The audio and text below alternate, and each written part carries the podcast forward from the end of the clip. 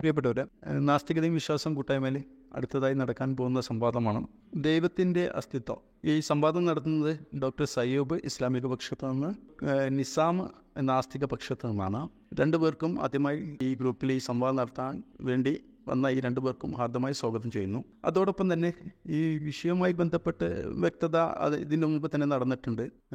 വാദങ്ങൾ എഴുതിയിട്ടുണ്ട്, വാദങ്ങൾ കൃത്യമാക്കിയിട്ടുണ്ട്. ഇനി ആ വാദങ്ങൾ പോസ്റ്റ് ചെയ്തിട്ടാണ് ഓരോരുത്തർ ഈ സംവാദം തുടങ്ങേണ്ടത്. അപ്പം എല്ലാവർക്കും ഈ സംവാദം കേൾക്കാനാണ് എല്ലാവർക്കും ഒരിക്കൽ കൂടി സ്വാഗതം ചെയ്തുകൊണ്ട് ഞാൻ വേദിയിലേക്ക് ക്ഷണിക്കുകയാണ്. നിസാമാണ് അവതരിപ്പിക്കേണ്ടത്. സ്വാഗതം നിസാം. എൻ്റെ പേര് മുഹമ്മദ് നിസാം. വിഷയം ദൈവത്തിൻ്റെ അസ്തിത്വം. പ്രമാണം, ശാസ്ത്രം, യുക്തി. വാദം: ദൈവം ഇല്ല എന്ന് ഡിഡക്റ്റീവ് ആർഗ്യുമെൻറ്റ് വഴി തെളിയിക്കാം. പ്രിമൈസസ് വൺ: ഒരു പ്രവൃത്തിയിലൂടെയോ അല്ലെങ്കിൽ വെളിച്ചമോ ചൂടോ ആയോ കാണാൻ കഴിയുന്ന വ്യക്തമായ അളവുള്ള പ്രതിഭാസമാണ് ഊർജം. പ്രപഞ്ചത്തെയും ജീവജാലങ്ങളെയും പ്രവർത്തന സഹമാക്കുന്ന നിർബന്ധമായും വേണ്ട ഒന്നാണ് ഊർജം. ഊർജത്തെ സൃഷ്ടിക്കുവാനോ നശിപ്പിച്ചു കളയുവാനോ സാധിക്കില്ല. പ്രിമൈസസ് രണ്ട്: ഈ പ്രപഞ്ചത്തിൽ കാണപ്പെടുന്ന എല്ലാ സാധനങ്ങളും പരിക്രമണത്തിലൂടെ മാറ്റം സംഭവിക്കുന്നു എന്നല്ലാതെ പുതുതായി ഒരു സാധനവും സൃഷ്ടിക്കപ്പെടുകയോ അല്ലെങ്കിൽ ഇല്ലാതാകാൻ കഴിയുകയോ ചെയ്യുകയില്ല. ഉപസംഹാരം, അതായത് കൺക്ലൂഷൻ: ഈ പ്രപഞ്ചത്തിലുള്ള ഒരു കാര്യവും പുതുതായി സൃഷ്ടിക്കപ്പെടുന്നതല്ല, മറിച്ച് ഒരു രൂപാന്തരത്തിൽ നിന്നും മറ്റൊരു രൂപാന്തരത്തിലേക്ക് പരിക്രമണമോ അല്ലെങ്കിൽ പരിണാമമോ മൂലം മാറ്റം വരുന്നതാണ്. പ്രപഞ്ചത്തിൽ ഒന്നും സൃഷ്ടിക്കപ്പെടാത്ത പക്ഷം എന്തിനാണ് ഒരു സൃഷ്ടാവ് ഉണ്ടാവുക, അല്ലെങ്കിൽ എങ്ങനെയാണ് ഒരു സൃഷ്ടാവ് ഉണ്ടാവുക? അതുകൊണ്ട് തന്നെ ഈ പ്രപഞ്ചത്തിന് ഒരു ദൈവം ഇല്ല, അല്ലെങ്കിൽ ഒരു സൃഷ്ടാവ് ഇല്ല. രണ്ടോ അതിലധികമോ സത്യത്തിൻ്റെ അല്ലെങ്കിൽ സത്യങ്ങളുടെ അടിസ്ഥാനത്തിൽ ഒരു നിഗമനത്തിൽ, ഒരു കൺക്ലൂഷനിൽ എത്തിച്ചേരുന്നതാണ് ഡിഡക്റ്റീവ് റീസണിങ് എന്ന് പറയുന്നത്. ഭൗതികമായി യാഥാർത്ഥ്യമായി നിലകൊള്ളുന്ന പ്രപഞ്ചത്തിലെ പൊതുവിൽ അംഗീകരിക്കപ്പെട്ട രണ്ടോ അതിലധികമോ സത്യത്തിൻ്റെ അടിസ്ഥാനത്തിൽ ഒരു നിഗമനത്തിൽ എത്തിച്ചേരുന്നതിനെ ആണ് ഡിഡക്റ്റീവ് റീസണിങ് എന്ന് പറയുന്നത്. പ്രകൃതിയുടെ അടിസ്ഥാന നിയമവും കൂടാതെ നോമോലോജിക്കൽ നെസസിറ്റിയുമായ ഭൗതിക ശാസ്ത്ര നിയമത്തിലെ കൺസർവേഷൻ ലോ ഭൗതികമായ ഈ പ്രപഞ്ചത്തിൽ ഇവ സത്യമായതു മാത്രമല്ല, ഇത് അനിവാര്യവുമാണ്. മാത്രമല്ല, ഈ ഭൗതിക ലോകത്ത് ഏതൊരു സാധ്യമായ പ്രവൃത്തിക്കും ഇത് നിർബന്ധമായും ബാധകമാണ്. അതായത്, ഈ ഭൗതിക ലോകത്ത് ഏതൊരു പ്രവൃത്തിയും നടക്കുന്നത് ഈ നിയമങ്ങളെ അടിസ്ഥാനമാക്കിയാണ്. കൂടാതെ രാസതന്ത്രം, ജീവശാസ്ത്രം, ഭൂഗർഭശാസ്ത്രം, എൻജിനീയറിംഗ് തുടങ്ങിയ മേഖലകളിൽ വ്യാപകമായി ഉപയോഗിക്കുന്ന കൺസർവേഷൻ ലോസ് കൃത്യവും സമ്പൂർണവുമാണ്. അതിനാലാണ് ഡിഡക്റ്റീവ് റീസണിങ്ങിനു വേണ്ടി എൻ്റെ രണ്ട് പ്രിമൈസുകളായി ഞാൻ കൺസർവേഷൻ ലോസിനെ തിരഞ്ഞെടുത്തത്. Laws of conservation laws of മാറ്റേഴ്സും കൺസർവേഷൻ ലോസ് ഓഫ് എനർജിയും. കാരണം നമ്മൾ ഡിഡക്റ്റീവ് റീസണിങ്ങിന് വേണ്ടി തിരഞ്ഞെടുക്കുന്ന ഏതൊരു പ്രിമൈസസും അത് പൊതു പൊതുവിൽ അംഗീകരിക്കപ്പെടുന്ന സത്യമായിരിക്കണം. ഞാൻ തിരഞ്ഞെടുക്കപ്പെട്ട രണ്ട് നിയമങ്ങളും പൊതുവിൽ അംഗീകരിക്കപ്പെടുന്നതാണ്. കൂടാതെ എൻ്റെ വാദമായി ദൈവം ഇല്ല എന്നത് ഡിഡക്റ്റീവ് ആർഗ്യുമെൻ്റ് വഴി തെളിയിക്കാം എന്ന് പ്രമാണങ്ങളായ ശാസ്ത്രം, യുക്തി എന്നിവയെ അടിസ്ഥാനമാക്കി തീരുമാനിച്ചത് ഇതിനാ ഇതിനാലാണ് എൻ്റെ ഒന്നാമത്തെ പ്രിമൈസസായ കൺസർവേഷൻ ലോസ് ഓഫ് എനർജിയെ എനർജിയെ അടിസ്ഥാനമാക്കിയതാണ്. ഒരു പ്രവൃത്തിയിലൂടെയോ അല്ലെങ്കിൽ വെളിച്ചമോ ചൂടോ ആയോ കാണാൻ കഴിയുന്ന അല്ലെങ്കിൽ വ്യക്തമായ അളവുള്ള ഒരു പ്രതിഭാസമാണ് ഊർജം. പ്രപഞ്ചത്തെയും ജീവജാലങ്ങളെയും പ്രവർത്തന സഹമാക്കുന്ന നിർബന്ധമായും വേണ്ട ഒന്നാണ് ഊർജം. ഈ പ്രപഞ്ചത്തിൽ ഏതൊരു പ്രവൃത്തിക്കും നിർബന്ധമായും ഒരു പ്രവൃത്തി ഉണ്ടാവണമെങ്കിൽ അതിനാവശ്യമായ ഊർജം വേണം. ഈ പ്രപഞ്ചത്തിൽ ഒഴിച്ചു കൂടാനാവാത്ത ഒരു അത്താണിയാണ് ഊർജം എന്നത്. ഈ ഊർജം ആരാലായും അല്ലെങ്കിൽ എന്തെങ്കിലും പ്രതിഭാസം മൂലമായും ഉണ്ടാകുന്നതല്ല. ഏതൊരു പ്രതിഭാസത്തിനും അല്ലെങ്കിൽ ഏതൊരാൾക്കും ഉണ്ടാക്കാൻ അല്ലെങ്കിൽ സൃഷ്ടിക്കാൻ കഴിയുന്നതല്ല പ്രപഞ്ചം ഊർജം സോറി ഊർജം അതായത് ഒരു ഊർജത്തെ ഉണ്ടാക്കുവാനോ അല്ലെങ്കിൽ അതിനെ ഇല്ലാണ്ടാക്കുവാനോ സാധിക്കുകയില്ല. അതിനാൽ ഊർജത്തിന് ഒരു സൃഷ്ടാവിൻ്റെ അല്ലെങ്കിൽ ഒരു ദൈവത്തിൻ്റെ ആവശ്യമില്ല. ഊർജത്തിന് ദൈവമില്ല. എൻ്റെ രണ്ടാമത്തെ പ്രിമൈസ്, ഈ പ്രപഞ്ചത്തിൽ കാണപ്പെടുന്ന എല്ലാ സാധനങ്ങളും എന്തെങ്കിലും പരിണാമത്തിലൂടെ മാറ്റം സംഭവിക്കുന്നതോ അല്ലെങ്കിൽ പരിണാമത്തിലൂടെ മാറ്റം സംഭവിക്കുന്നതോ ആണ്. ഉദാഹരണത്തിന് പറയുകയാണെന്നുണ്ടെങ്കിൽ ദശലക്ഷ വർഷങ്ങൾക്ക് മുമ്പ് ജീവിച്ചിരുന്ന ദിനോസറുകളുടെ ശരീരത്തിലുണ്ടായിരുന്ന ഒരു ഓക്സിജൻ്റെ ആറ്റമായിരിക്കും ഇപ്പോൾ നിങ്ങളുടെ ശരീരത്തിലുള്ളത്. അതായത് അത് ഇങ്ങനെ പരിക്രമണത്തിലൂടെ മാറി മാറി വരുന്നു എന്നല്ലാതെ ഒന്നും തന്നെ നശിച്ചു പോകുന്നില്ല.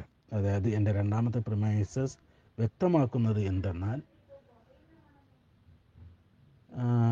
ഒരു വസ്തുവിനെയും സൃഷ്ടിക്കുവാനോ ഇല്ലാണ്ടാക്കുവാനോ ഈ പ്രപഞ്ചത്തിൽ ഒരു പ്രതിഭാസത്തിനും സാധിക്കുന്നതല്ല, ഒരു സൃഷ്ടാവിനും സാധിക്കുന്നതല്ല. അതായത് ഒരു സൃഷ്ടാവുമില്ല, അതായത് ഒരു ദൈവവും ഇല്ല. ഇനി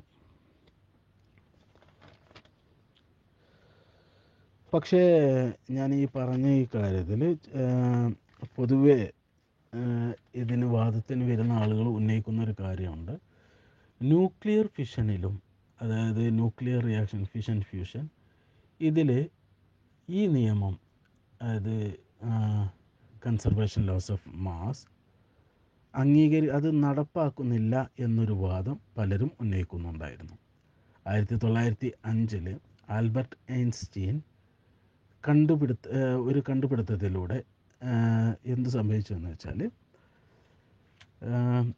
ഇവിടെ സംഭവിക്കുന്ന ന്യൂക്ലിയർ ഫ്യൂഷനിൽ അല്ലെങ്കിൽ ഫിഷനിൽ സംഭവിക്കുന്നത് മാസിന് ഒരു തന്മാത്രയുടെ മാസിന് ആനുപാതികമായ അല്ലെങ്കിൽ തത്തുല്യമായിട്ടുള്ള എനർജിയാണ് ഉണ്ടാക്കപ്പെടുന്നത്. അതായത് മാ ഒരു മാസ് എനർജിയിലേക്ക് കൺവേർഷൻ ചെയ്യപ്പെടുകയാണ്. അവിടെ ഒരു മാറ്റം സംഭവിക്കുക, അത് മാസ് എനർജിയിലേക്ക് കൺവേർഷൻ ചെയ്യുകയാണ്.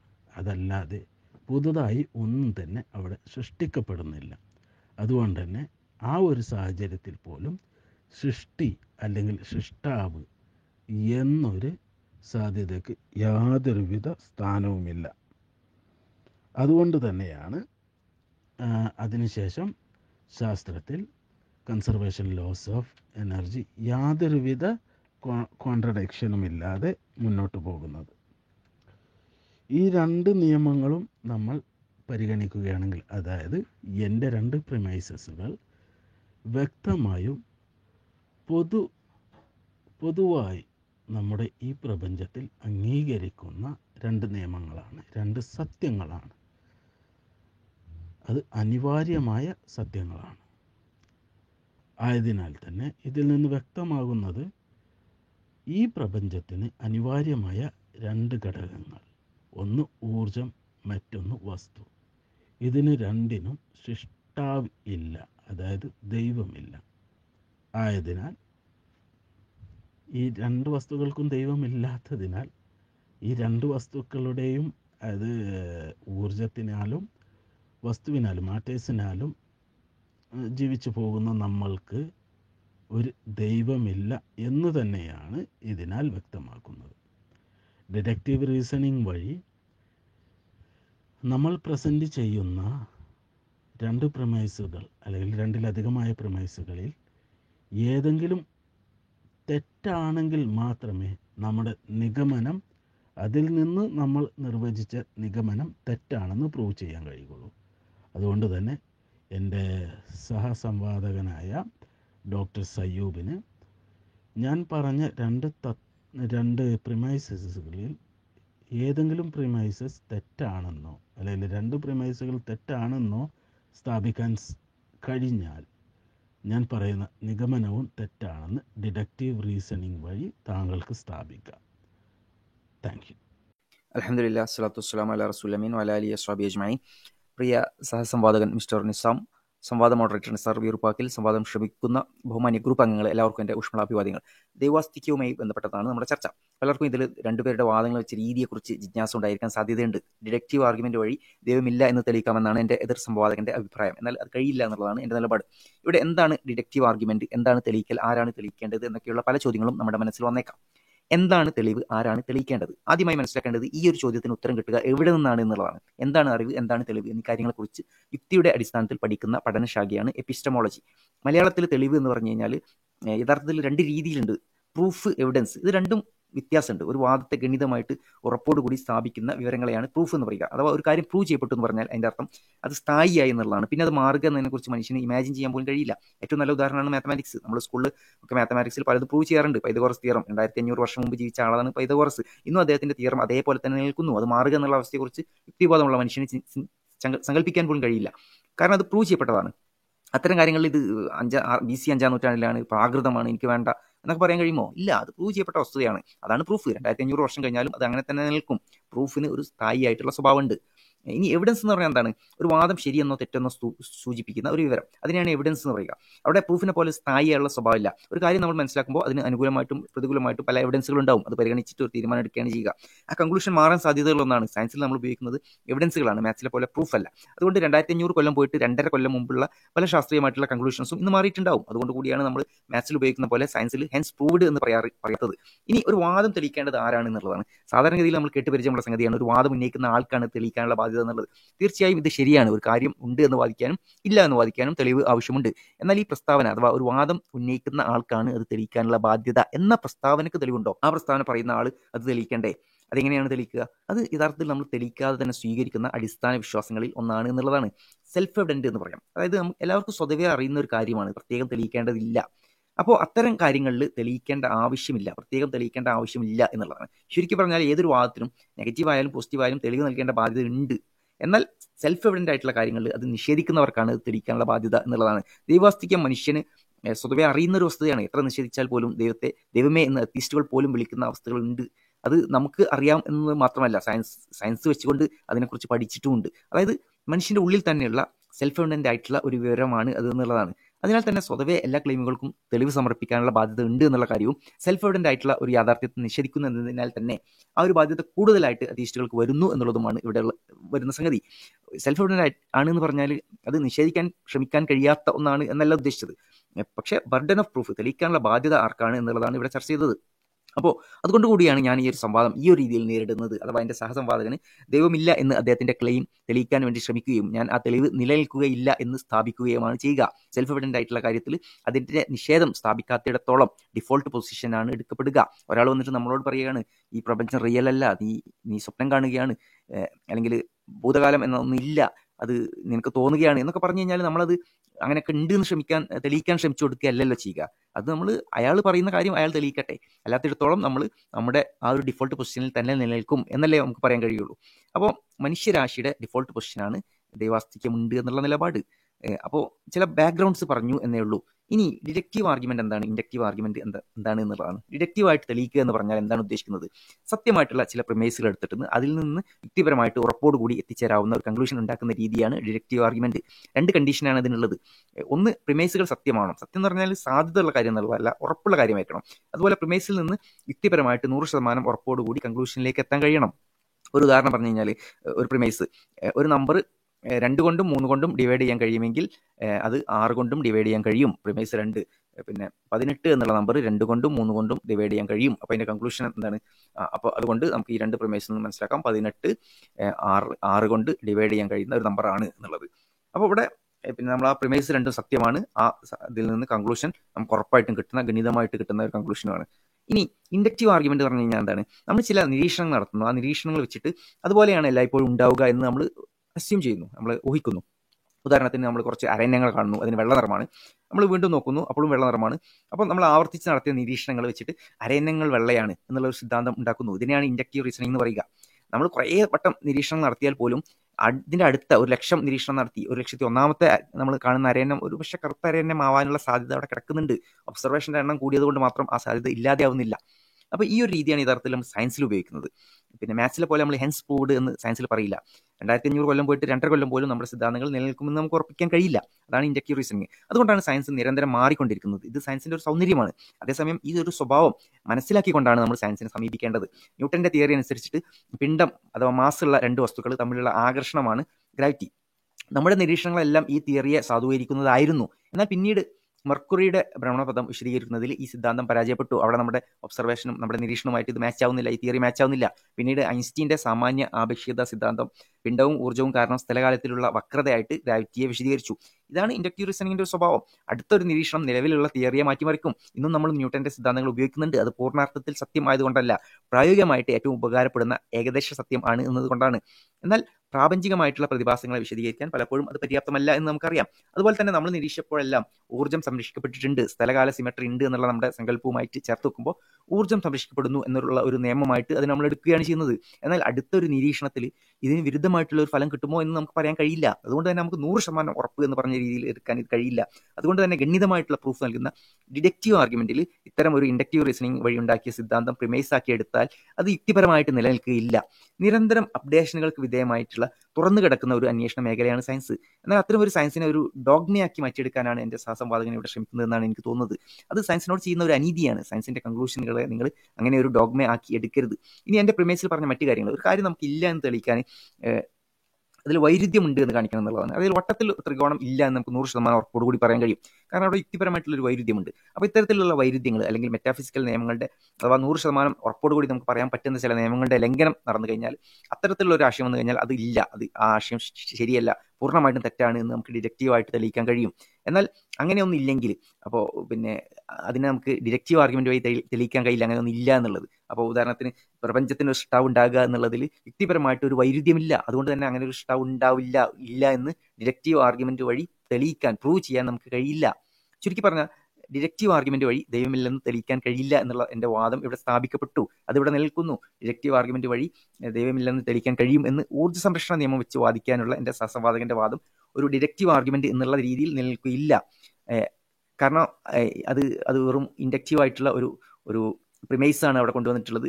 അതൊരു മെറ്റാഫിസിക്കലായിട്ടുള്ള നിയമമല്ല, എപ്പോഴും മാറാൻ സാധ്യതയുള്ള ഒരു ഇൻഡക്റ്റീവ് പ്രിമൈസ് മാത്രമാണ് അവിടെ ഉള്ളത്. അപ്പോൾ ചിലരെങ്കിലും ഒരു സംശയം ചോദിച്ചേക്കാം, ഓക്കെ, ഡിഡക്റ്റീവ് ആർഗ്യുമെൻ്റ് എന്നുള്ള രീതിയിൽ ദൈവമില്ല എന്ന് വാദിക്കാൻ കഴിയില്ല, സമ്മതിച്ചു. ഊർജ്ജ നിയമം, ഊർജ്ജ സംരക്ഷണ നിയമം ഡിഡക്റ്റീവ് പ്രൂഫായിട്ട് ഗണിതമായിട്ടുള്ള തെളിവെന്നുള്ള അർത്ഥത്തിൽ ഉപയോഗിക്കാൻ കഴിയില്ല. ഓക്കെ, നിങ്ങളുടെ വാദമായി ഉയർത്തിയ കാര്യം ഒക്കെ സമ്മതിച്ചു. എന്നാൽ പോലും ഈ വിഷയം ചർച്ച ചെയ്യുമ്പോൾ പിന്നെ ഊർജ്ജ സംരക്ഷണ നിയമം ഒരു എവിഡൻസ് ആയിട്ട്, ഒരു സൂചനാ തെളിവായിട്ട് ഉപയോഗിച്ചുകൂടെ എന്ന് ചോദിക്കാം. അതിനുപോലും കഴിയില്ല എന്നുള്ളതാണ് എനിക്കിവിടെ പറയാനുള്ളത്. കാരണം നമ്മൾ നേരത്തെ പറഞ്ഞ പോലെ ഇൻഡക്റ്റീവ് റീസണിങ്ങിൽ അടുത്തൊരു നിരീക്ഷണം ഇപ്പോഴുള്ള നിഗമനത്തെ മാറ്റിമറിച്ചേക്കാം എന്ന് പറഞ്ഞപ്പോൾ തന്നെ ഊർജ്ജ സംരക്ഷണ നിയമത്തെ മാറ്റിമറിക്കുന്ന പല നിരീക്ഷണങ്ങൾ ഓൾറെഡി യാഥാർത്ഥ്യമായി കഴിഞ്ഞു എന്നുള്ളതാണ്. ഊർജ്ജ സംരക്ഷണ നിയമം ലംഘിക്കപ്പെടുന്ന പല അവസ്ഥകളും നമുക്ക് ഇന്നത്തെ സയൻസിൽ നിന്ന് മനസ്സിലാക്കാൻ കഴിയും.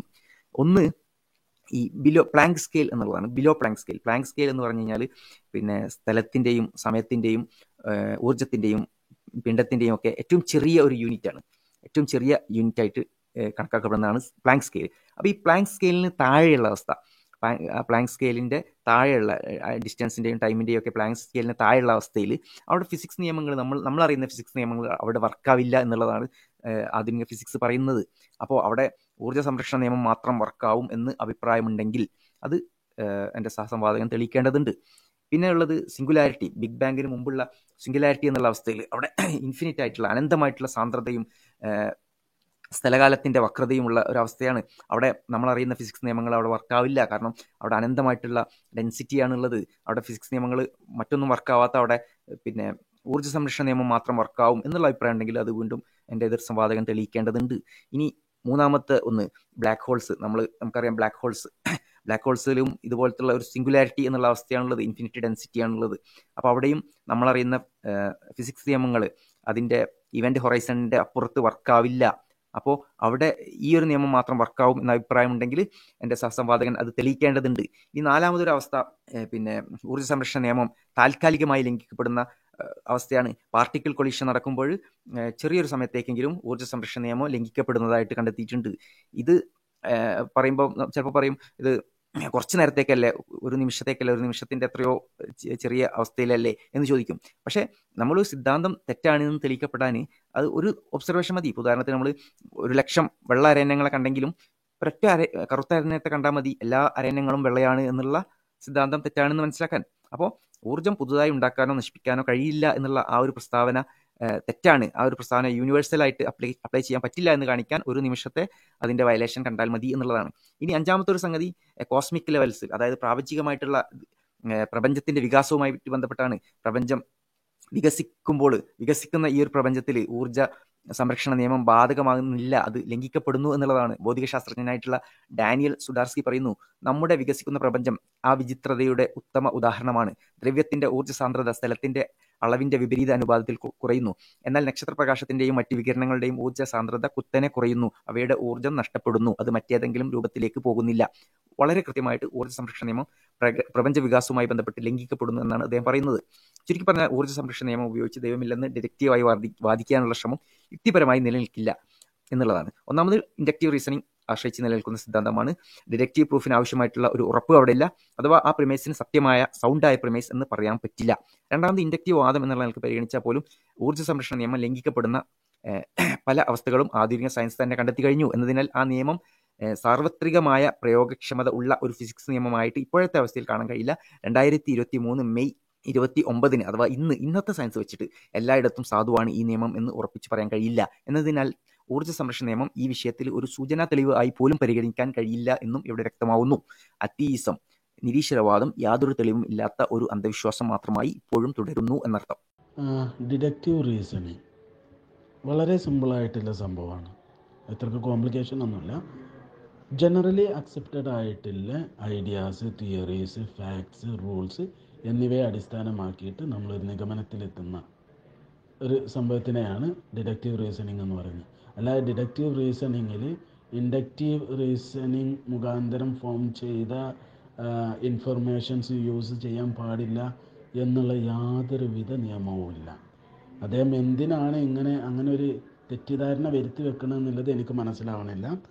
പിന്നെ ഫിസിക്കൽ ലോസ് ബ്രേക്ക് ചെയ്യുന്നുണ്ടോ എന്നുള്ളതാണ് അദ്ദേഹം അടുത്തത് സ്ഥാപിക്കാൻ നോക്കിയത്. യഥാർത്ഥത്തിൽ ഈ റിയൽ വേൾഡിൽ എന്ത് ചെയ്യുന്നില്ല, ഈ ഭൗതിക ലോകത്ത് ഒരിക്കലും തന്നെ കൺസർവേഷൻ ലോസ് ബ്രേക്ക് ചെയ്യപ്പെടുന്നില്ല. അദ്ദേഹം പറഞ്ഞ എക്സാമ്പിൾ തന്നെ അതിനൊരു പ്രൂഫാണ്. അദ്ദേഹം അതിലേക്ക് വരുന്നതിൻ്റെ മുന്നേ അദ്ദേഹം ആദ്യം പറഞ്ഞൊരു കാര്യമുണ്ട്, സെൽഫ് എവിഡൻ്റാണ് ദൈവം എന്ന് പറഞ്ഞിട്ടൊരു കാര്യം പറഞ്ഞു. എന്താണ് സെൽഫ് എവിഡൻ്റ്? സെൽഫ് എവിഡൻ്റ് എന്ന് പറഞ്ഞാൽ തെളിവുകൾ ആവശ്യമില്ലാത്തതിനെയാണ് സെൽഫ് എവിഡൻ്റ് എന്ന് പറയുന്നത്. തെളിവുകൾ ഇല്ലാത്തതിനെ അല്ല സെൽഫ് എവിഡൻ്റ് എന്ന് പറയുന്നത്. ഇനിയിപ്പോൾ സെൽഫ് എവിഡൻറ്റിൻ്റെ ഡെഫിനേഷൻ നമുക്ക് എന്തേക്കാം, എന്താക്കി മാറ്റാം? തെളിവുകൾ ഇല്ലാത്തതിനെയാണ് സെൽഫ് എവിഡൻ്റ് എന്ന് പറയുന്നതാണെന്നുണ്ടെങ്കിൽ ദൈവം സെൽഫ് എവിഡൻ്റ് ആണ്, അല്ലാത്ത പക്ഷം ദൈവം സെൽഫ് എവിഡൻ്റ് അല്ല. പിന്നെ പിന്നെ പറഞ്ഞത് പ്ലാങ്ക് സ്കെയിൽ.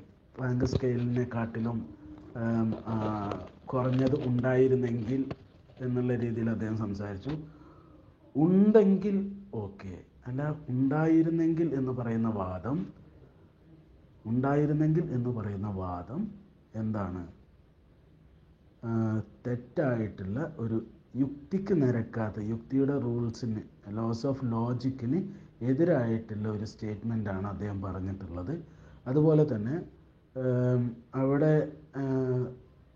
അങ്ങനൊരു സന്ദർഭം ഉണ്ടെങ്കിലല്ല അതിനെക്കുറിച്ച് നമ്മൾ ആലോചിക്കേണ്ട കാര്യമുള്ള. ഏറ്റവും സ്മോളസ്റ്റ് യൂണിറ്റ് എന്ന് പറയുന്നത് പ്ലാങ്ക് സ്കെയിലാണ്, അതിനെക്കാട്ടിലും ചെറിയൊരു യൂണിറ്റ് ഇല്ല.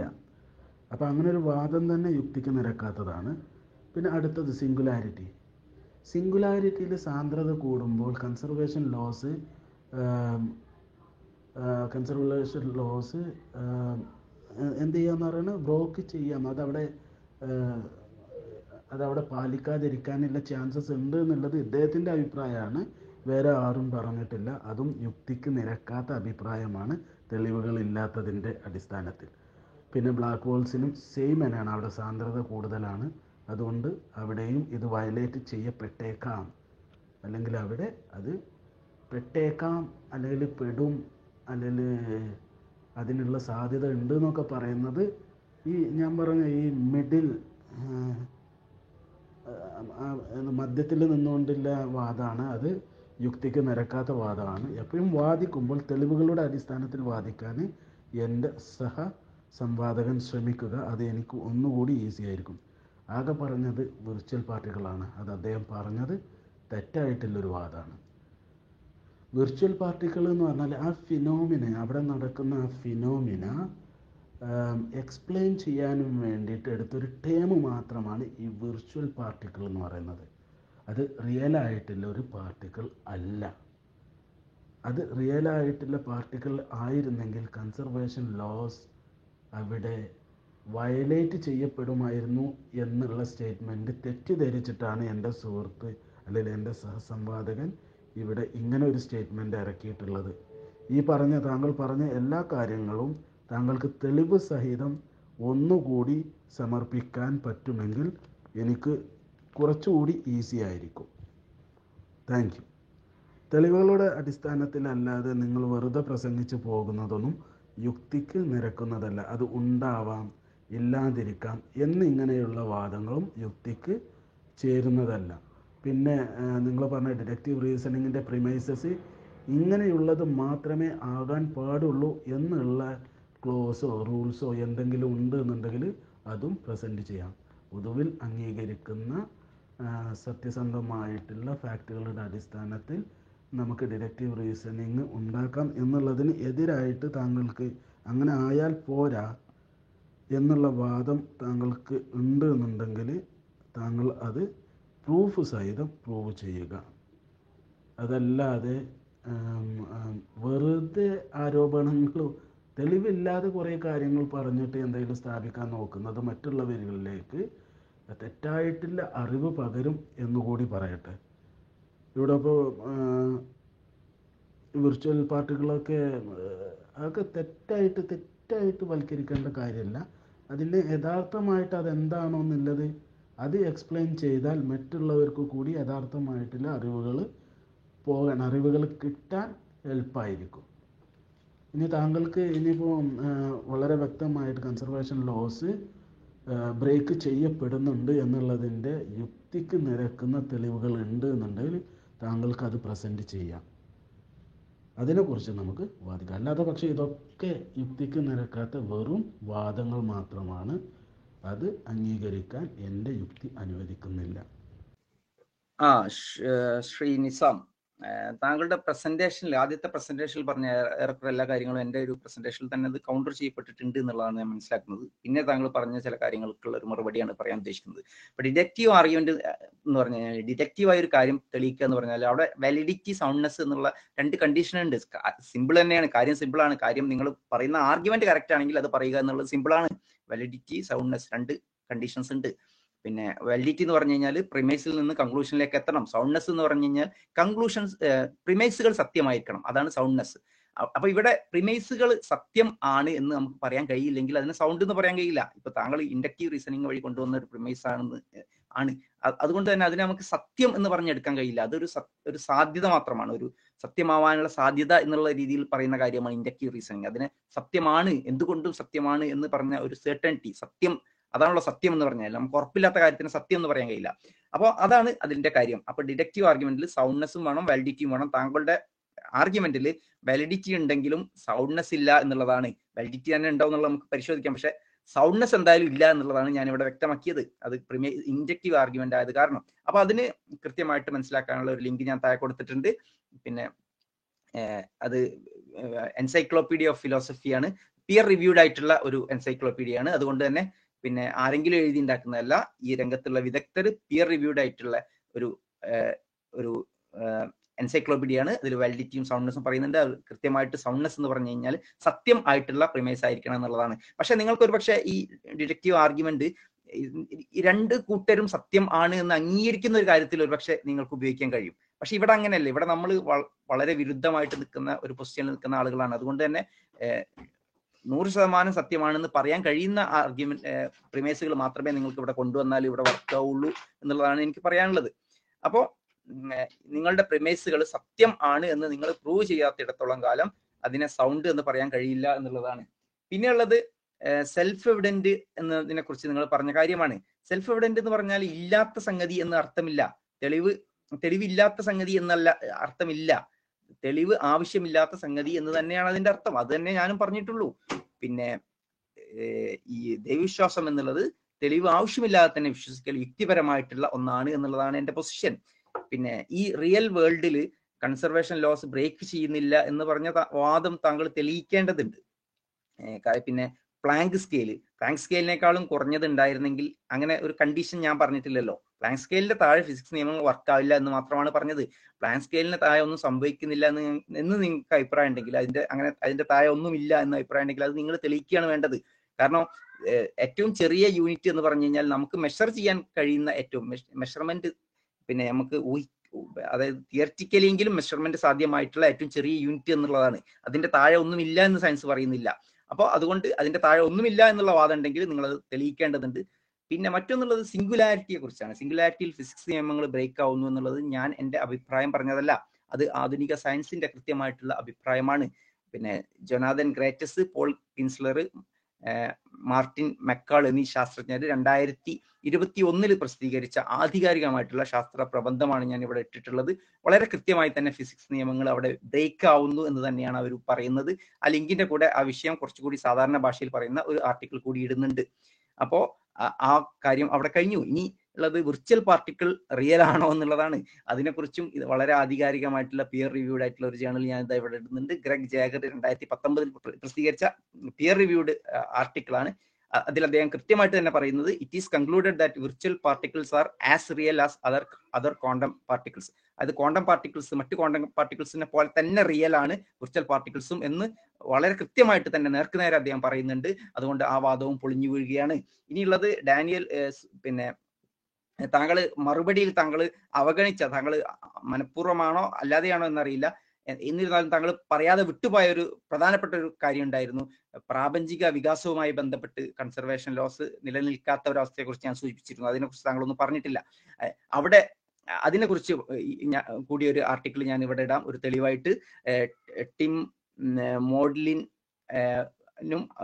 പിന്നെ ഏലിയ സോക്കോൺ, ഡാനിയൽ സുദാർസ്കി, മൂന്ന് ഗവേഷകർ മൂന്ന് അതിൽ ഡാനിയൽ സുദാർസ്കി എന്ന് പറഞ്ഞാൽ ഫിസിസിസ്റ്റ് ആണ്, അദ്ദേഹം തിയററ്റിക്കൽ ഫിസിസിസ്റ്റ് ആണ്. മറ്റുള്ള രണ്ടുള്ളവർ രണ്ടുപേരും ഫിലോസഫി ഓഫ് സയൻസിനെ കുറിച്ച് ഗവേഷണം ചെയ്യുന്ന ആളുകളാണ്. അവർ പ്രസിദ്ധീകരിച്ച വളരെ ആധികാരികമായിട്ടുള്ള പിയർ റിവ്യൂഡ് ജേണലാണ്.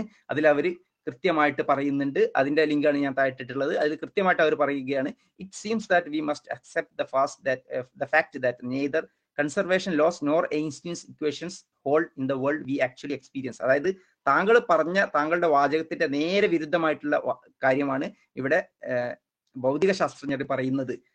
അതായത് കൺസർവേഷൻ ലോസും ഐൻസ്റ്റീൻ്റെ ഇക്വേഷൻസും ഒന്നും പിന്നെ നമ്മൾ യഥാർത്ഥത്തിലുള്ള ഈ ഒരു ലോകത്ത് ഫാക്റ്റ് ആണ് എന്ന രൂപത്തിൽ നമുക്ക് അക്സെപ്റ്റ് ചെയ്യാൻ കഴിയുന്നില്ല, നമുക്ക് അക്സെപ്റ്റ് ചെയ്യാൻ കഴിയില്ല എന്നുള്ളതാണ് അവർ പറയുന്നത്. അപ്പോൾ വളരെ കൃത്യമായിട്ട് അവർ കൺസർവേഷൻ ലോസ് അപ്ലൈ ചെയ്യാൻ പറ്റില്ല, അത് അപ്ലൈ ചെയ്യപ്പെടുന്നില്ല എല്ലായിടത്തും എന്ന് കൃത്യമായിട്ട് തന്നെ അവർ പറയുന്നുണ്ട് എന്നുള്ളതാണ്.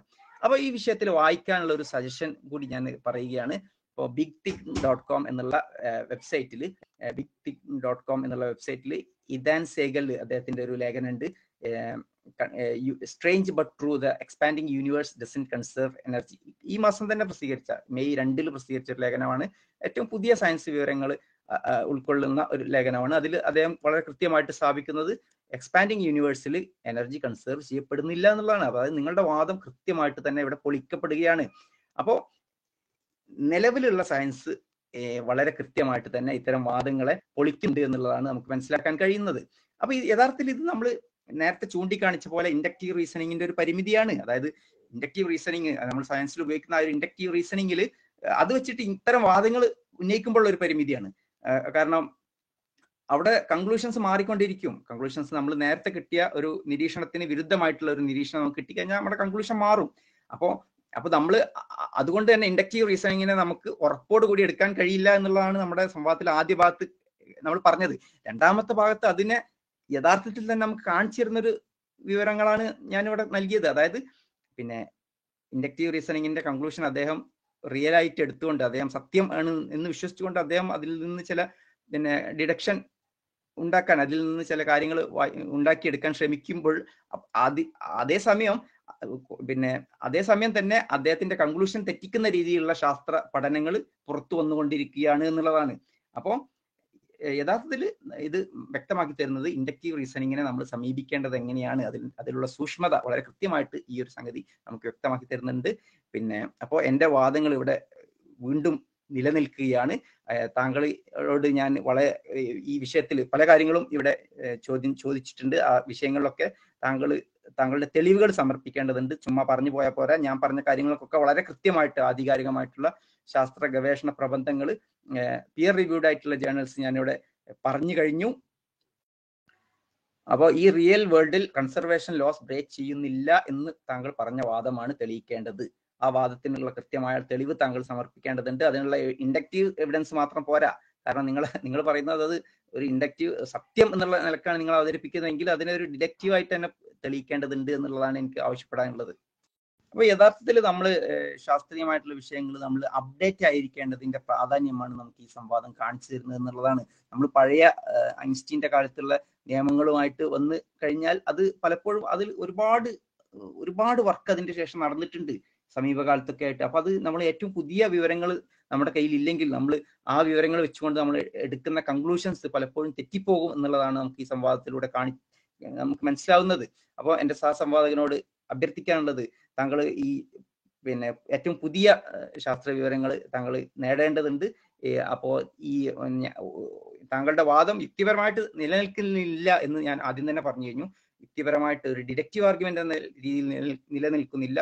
ഒരു ഇൻഡക്റ്റീവ് ആർഗ്യുമെന്റ് എന്ന എന്നുള്ള നിലയിൽ പോലും അത് നിലനിൽക്കുന്നില്ല എന്നുള്ളതാണ് ഞാൻ ഇവിടെ കാണിച്ച തെളിവുകളിൽ നിന്ന് നമുക്ക് മനസ്സിലാവുന്നത്. അപ്പോൾ നന്ദി, താങ്ക് യു. വളരെ ആത്മാർത്ഥമായിക്കൊണ്ട് എൻ്റെ സഹസംവാദകനായ ഡോക്ടർ അയ്യൂബ് സാറിന് ഞാൻ നന്ദി അറിയിച്ചു കൊള്ളുകയാണ്. കാരണം ചെറിയൊരു ബോധവൽക്കരണവും കൂടാതെ തന്നെ പുതിയ രണ്ട് അറിവുകളും നൽകിയ കാരണത്തിനാലാണത്. അതായത് നമ്മൾ സയൻസിനനുസരിച്ച് നമ്മൾ നിർബന്ധമായും ഈവൻ ഡേ ടു ഡേ നമ്മൾ അപ്ഡേറ്റ് ചെയ്യുന്നതാണ് ഏറ്റവും നല്ലത്. അതാണ് അറിവുകൾ അന്വേഷിച്ച് നടക്കുന്നവർക്ക് ഏറ്റവും ഉചിതം എന്നുള്ളൊരു ബോധവൽക്കരണം, അത് യാഥാർത്ഥ്യമാണ്. നമ്മൾ മാക്സിമം ഡേ എല്ലാ ദിവസവും up to date up to date ആയിരിക്കണം എന്നുള്ളൊരു പാഠം എല്ലാവരും മനസ്സിലാക്കാതെ ഈ സംവാദത്തിൽ നിന്ന് നമുക്ക് മനസ്സിലാവേണ്ടതാണ്. ഒരു അല്ലെങ്കിൽ നമ്മൾ സ്ഥാപിക്കാൻ ശ്രമിക്കുന്ന സത്യസന്ധമായിട്ടുള്ള കാര്യങ്ങൾ വ്യക്തമായ രീതിയിൽ സ്ഥാപിക്കാൻ നമുക്ക് കഴിയാതെയും നമ്മൾ ഒരു നിമിഷം ചെറിയ രീതിയിലെങ്കിലും പതറിപ്പോവുകയും ചെയ്യുന്ന അവസ്ഥ ഉണ്ടാകും. എന്നിരുന്നാലും അദ്ദേഹം ഇവിടെ തെളിവ് സഹിതം സമർപ്പിച്ച ബ്ലാക്ക് ഹോൾ സിംഗുലാരിറ്റി, അവിടെ കൺസർവേഷൻ ലോസ് ബ്രേക്ക് ഡൗൺ ചെയ്യപ്പെടുന്നു എന്നുള്ളത് യാഥാസ്ഥിതികമാണ്. അത് സ്ഥിരീകരിച്ച പഠനത്തിൻ്റെ അടിസ്ഥാനത്തിലാണ് അങ്ങനെ ഒരു സ്റ്റേറ്റ്മെൻറ്റ് അദ്ദേഹം പറഞ്ഞിട്ടുള്ളത്. പക്ഷേ അദ്ദേഹം പറഞ്ഞ അല്ലെങ്കിൽ ഞാൻ പറഞ്ഞത് മറ്റൊരു രീതിയിലാണ് വിർച്വൽ പാർട്ടിക്കിളിനെ അദ്ദേഹം പ്രസൻറ്റ് ചെയ്തത്. ഞാൻ പറഞ്ഞത് വിർച്വൽ പാർട്ടിക്കിൾ റിയൽ പാർട്ടിക്കിൾ അല്ല എന്നുള്ളതാണ്. അല്ലാതെ virtual particle particle virtual particle എന്ന ഫിനോമിന തന്നെ ഇല്ല, അത് റിയൽ അല്ല എന്നുള്ളത് ഞാൻ പറഞ്ഞിട്ടില്ല. വിർച്വൽ പാർട്ടിക്കിൾ കറക്റ്റായിട്ട് മനസ്സിലാക്കുക, വിർച്വൽ പാർട്ടിക്കിൾ റിയൽ പാർട്ടിക്കിൾ അല്ല, വിർച്വൽ പാർട്ടിക്കിൾ വിർച്വൽ പാർട്ടിക്കിളാണെന്ന് തന്നെ മനസ്സിലാക്കുക. അതിൽ യാതൊരു കൺഫ്യൂഷനും വേണ്ട, അതങ്ങനെ തന്നെയാണ്. അതുകൊണ്ടാണ് അതിനെ വിർച്വൽ പാർട്ടിക്കിൾ എന്ന് വിളിക്കുന്നത്. ആയതിനാൽ അവിടെ കൺസർവേഷൻ ലോ ബ്രേക്ക് ചെയ്യപ്പെടുന്നില്ല എന്ന് തന്നെയാണ് പറയുന്നത്. വിർച്വൽ പാർട്ടിക്കിൾ റിയൽ അല്ല എന്നത് എൻ്റെ വാദമല്ല, അങ്ങനെ ഞാൻ പറഞ്ഞിട്ടുമില്ല. വിർച്വൽ പാർട്ടിക്കിൾ വിർച്വൽ പാർട്ടിക്കിളാണ്, വിർച്വൽ പാർട്ടിക്കിൾ റിയൽ പാർട്ടിക്കിൾ അല്ല എന്നുള്ള ആ ഒരു വ്യത്യാസം മനസ്സിലാക്കുക, അതാണ് ഞാൻ പറഞ്ഞിട്ടുള്ളത്. അവിടെ കൺസർവേഷൻ ലോസ് അവിടെ എന്ത് ചെയ്യുന്നില്ല, ഒരു കാരണവശാലും കൺസർവേഷൻ ലോസ് അവിടെ ബ്രേക്ക് ചെയ്യപ്പെടുന്നതായിട്ട് കാണിക്കുന്നില്ല. പിന്നെ അദ്ദേഹം പറഞ്ഞ പ്രിമൈസസ് ഒന്നും രണ്ടും അടിസ്ഥാനമാക്കിയിട്ട് ദൈവം സെൽഫ് എവിഡൻ്റ് ആണ് എന്ന് സ്ഥാപിക്കാനുള്ള ശ്രമം അത് തികച്ചും അംഗീകരിക്കാൻ കഴിയാത്തതാണ്. എന്തെന്നാൽ എൻ്റെ രണ്ട് നിയമങ്ങൾ ഇന്ന പ്രത്യേക സാഹചര്യത്തിൽ ഇന്ന പ്രത്യേക രീതിയിൽ അത് പാലിക്കപ്പെടാതെ ഇരിക്കുന്നു അല്ലെങ്കിൽ അത് നടപ്പിലാകാതെ ഇരിക്കുന്നു എന്നുള്ളത് ഒരിക്കലും തന്നെ ആ നിയമങ്ങൾ തെറ്റാണ് എന്ന് സ്ഥാപിക്കാൻ കഴിയുന്നതല്ല. നമ്മുടെ സങ്കല്പത്തിൽ അല്ലെങ്കിൽ നമ്മുടേന്നല്ല ദൈവവിശ്വാസികളുടെ സങ്കല്പത്തിലുള്ള ദൈവ സൃഷ്ടികളായിട്ടുള്ള കാര്യങ്ങൾ അതെന്തൊക്കെയാണ്? സൂര്യൻ, ചന്ദ്രൻ, എക്സ്പെഷ്യലി നമ്മുടെ ഈ സോളാർ സിസ്റ്റം സോളാർ സിസ്റ്റവും മറ്റ് അനുബന്ധം നമുക്ക് കാഴ്ചയിൽ കാണാൻ കഴിയുന്ന നക്ഷത്രങ്ങളും മറ്റുമെല്ലാമാണ് ദൈവ സൃഷ്ടിയിൽ ദൈവ സൃഷ്ടിയായിക്കൊണ്ട് തന്നെ ദൈവവിശ്വാസികൾ പ്രസൻറ്റ് ചെയ്യപ്പെടുന്നത്. ഈ ദൈവ സൃഷ്ടികൾ എന്ന് പറയപ്പെടുന്ന എല്ലാ വസ്തുക്കളും അവർ പറയപ്പെടുന്ന എല്ലാ വസ്തു ഇൻക്ലൂഡിങ് നമ്മുടെ ഭൂമിയിലുള്ള എല്ലാ ജീവജാലങ്ങളും എല്ലാ വസ്തുക്കളും തന്നെ സൃഷ്ടികളല്ല. ഇതൊന്നും ക്രിയേറ്റ് ചെയ്യപ്പെട്ടതല്ല. ഇതിന് എല്ലാത്തിനും നമ്മുടെ ഈ നിയമം എല്ലാ കാലത്തേക്കും ബാധകമാണ്, ഈ പറയപ്പെടുന്ന എല്ലാത്തിനും.